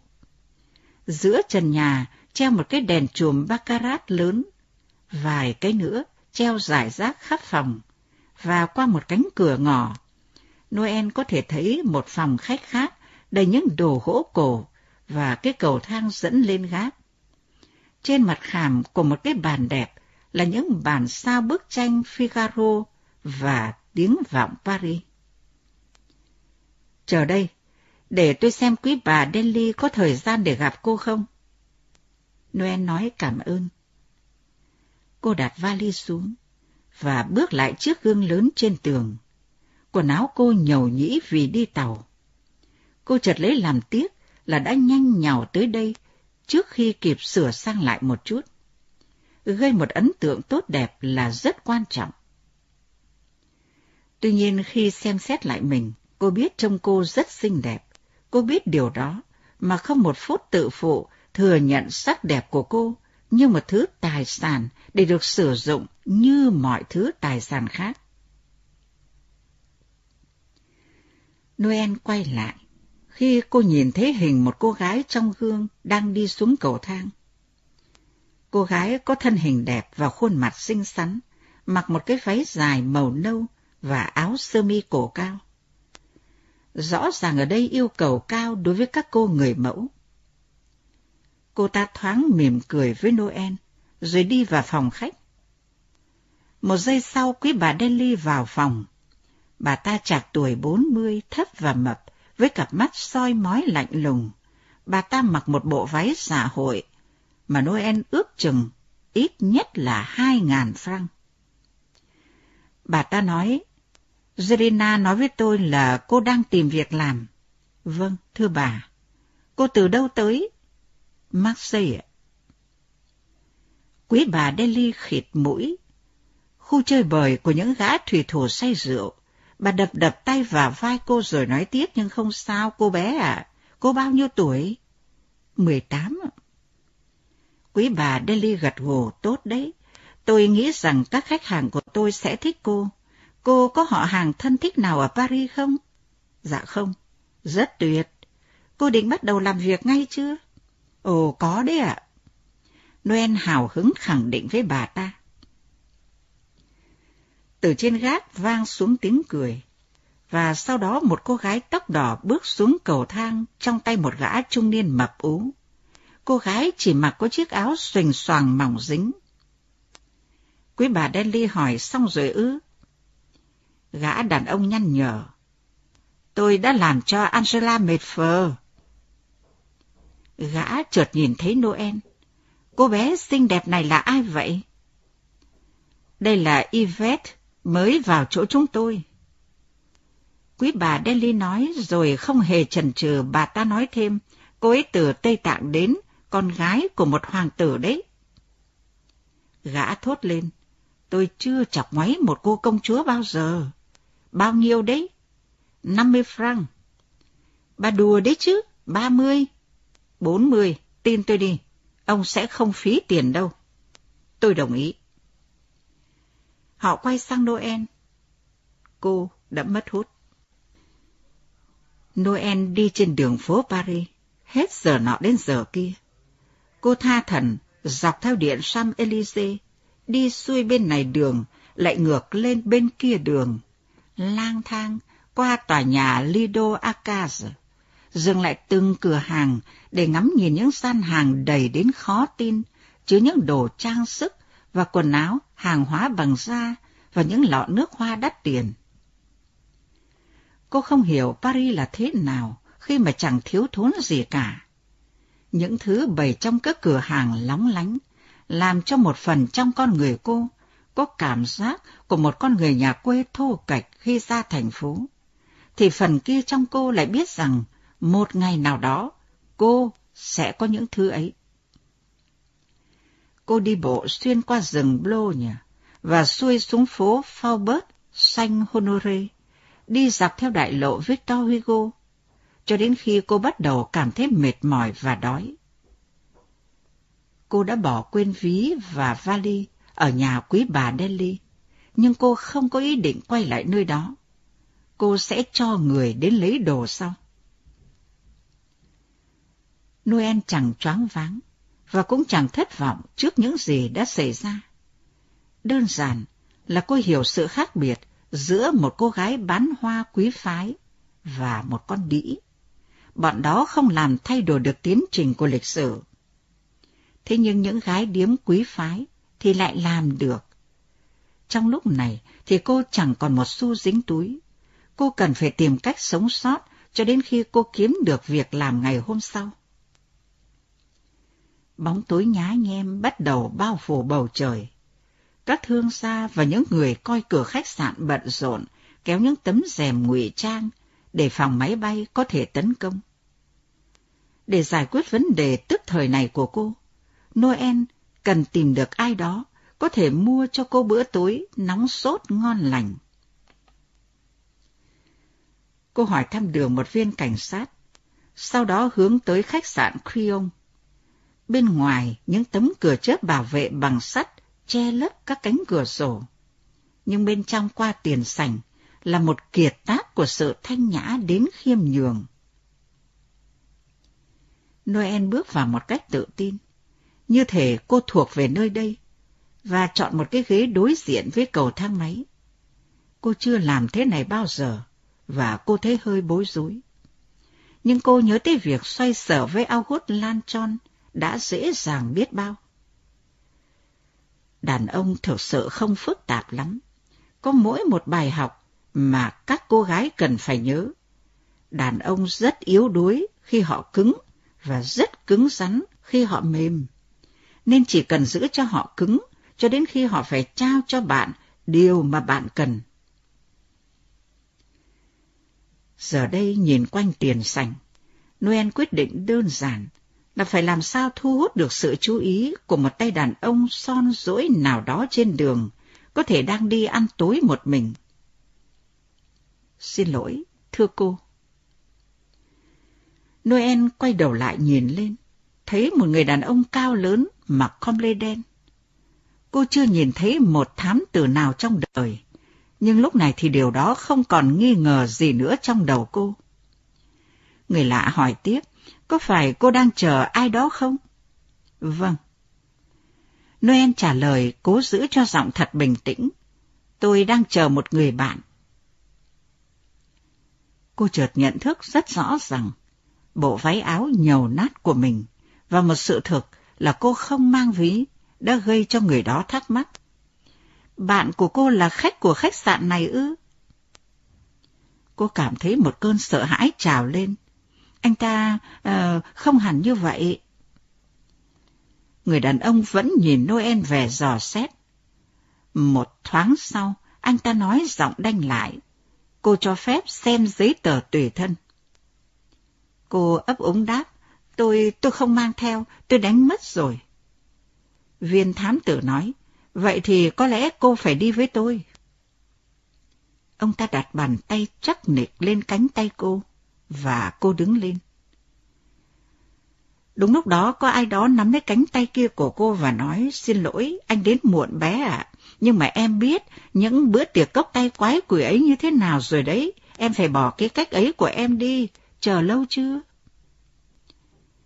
Noel quay ngoắt lại, ngạc nhiên nhìn người nói. Đó là một anh chàng cao, gầy và trông cứng rắn. Anh ta đang mặc bộ đồng phục kỳ quặc lạ hoắc mái tóc có màu xám trì của biển động, với cặp lông mày dài rậm. Khuôn mặt anh ta trông như đồng xu Frantin đã cũ, một khuôn mặt không cân đối, hai cạnh nghiêng không hoàn toàn cân đối với nhau, mà nó như thể bị người thợ đúc khuôn lơi tay đi một chút vậy.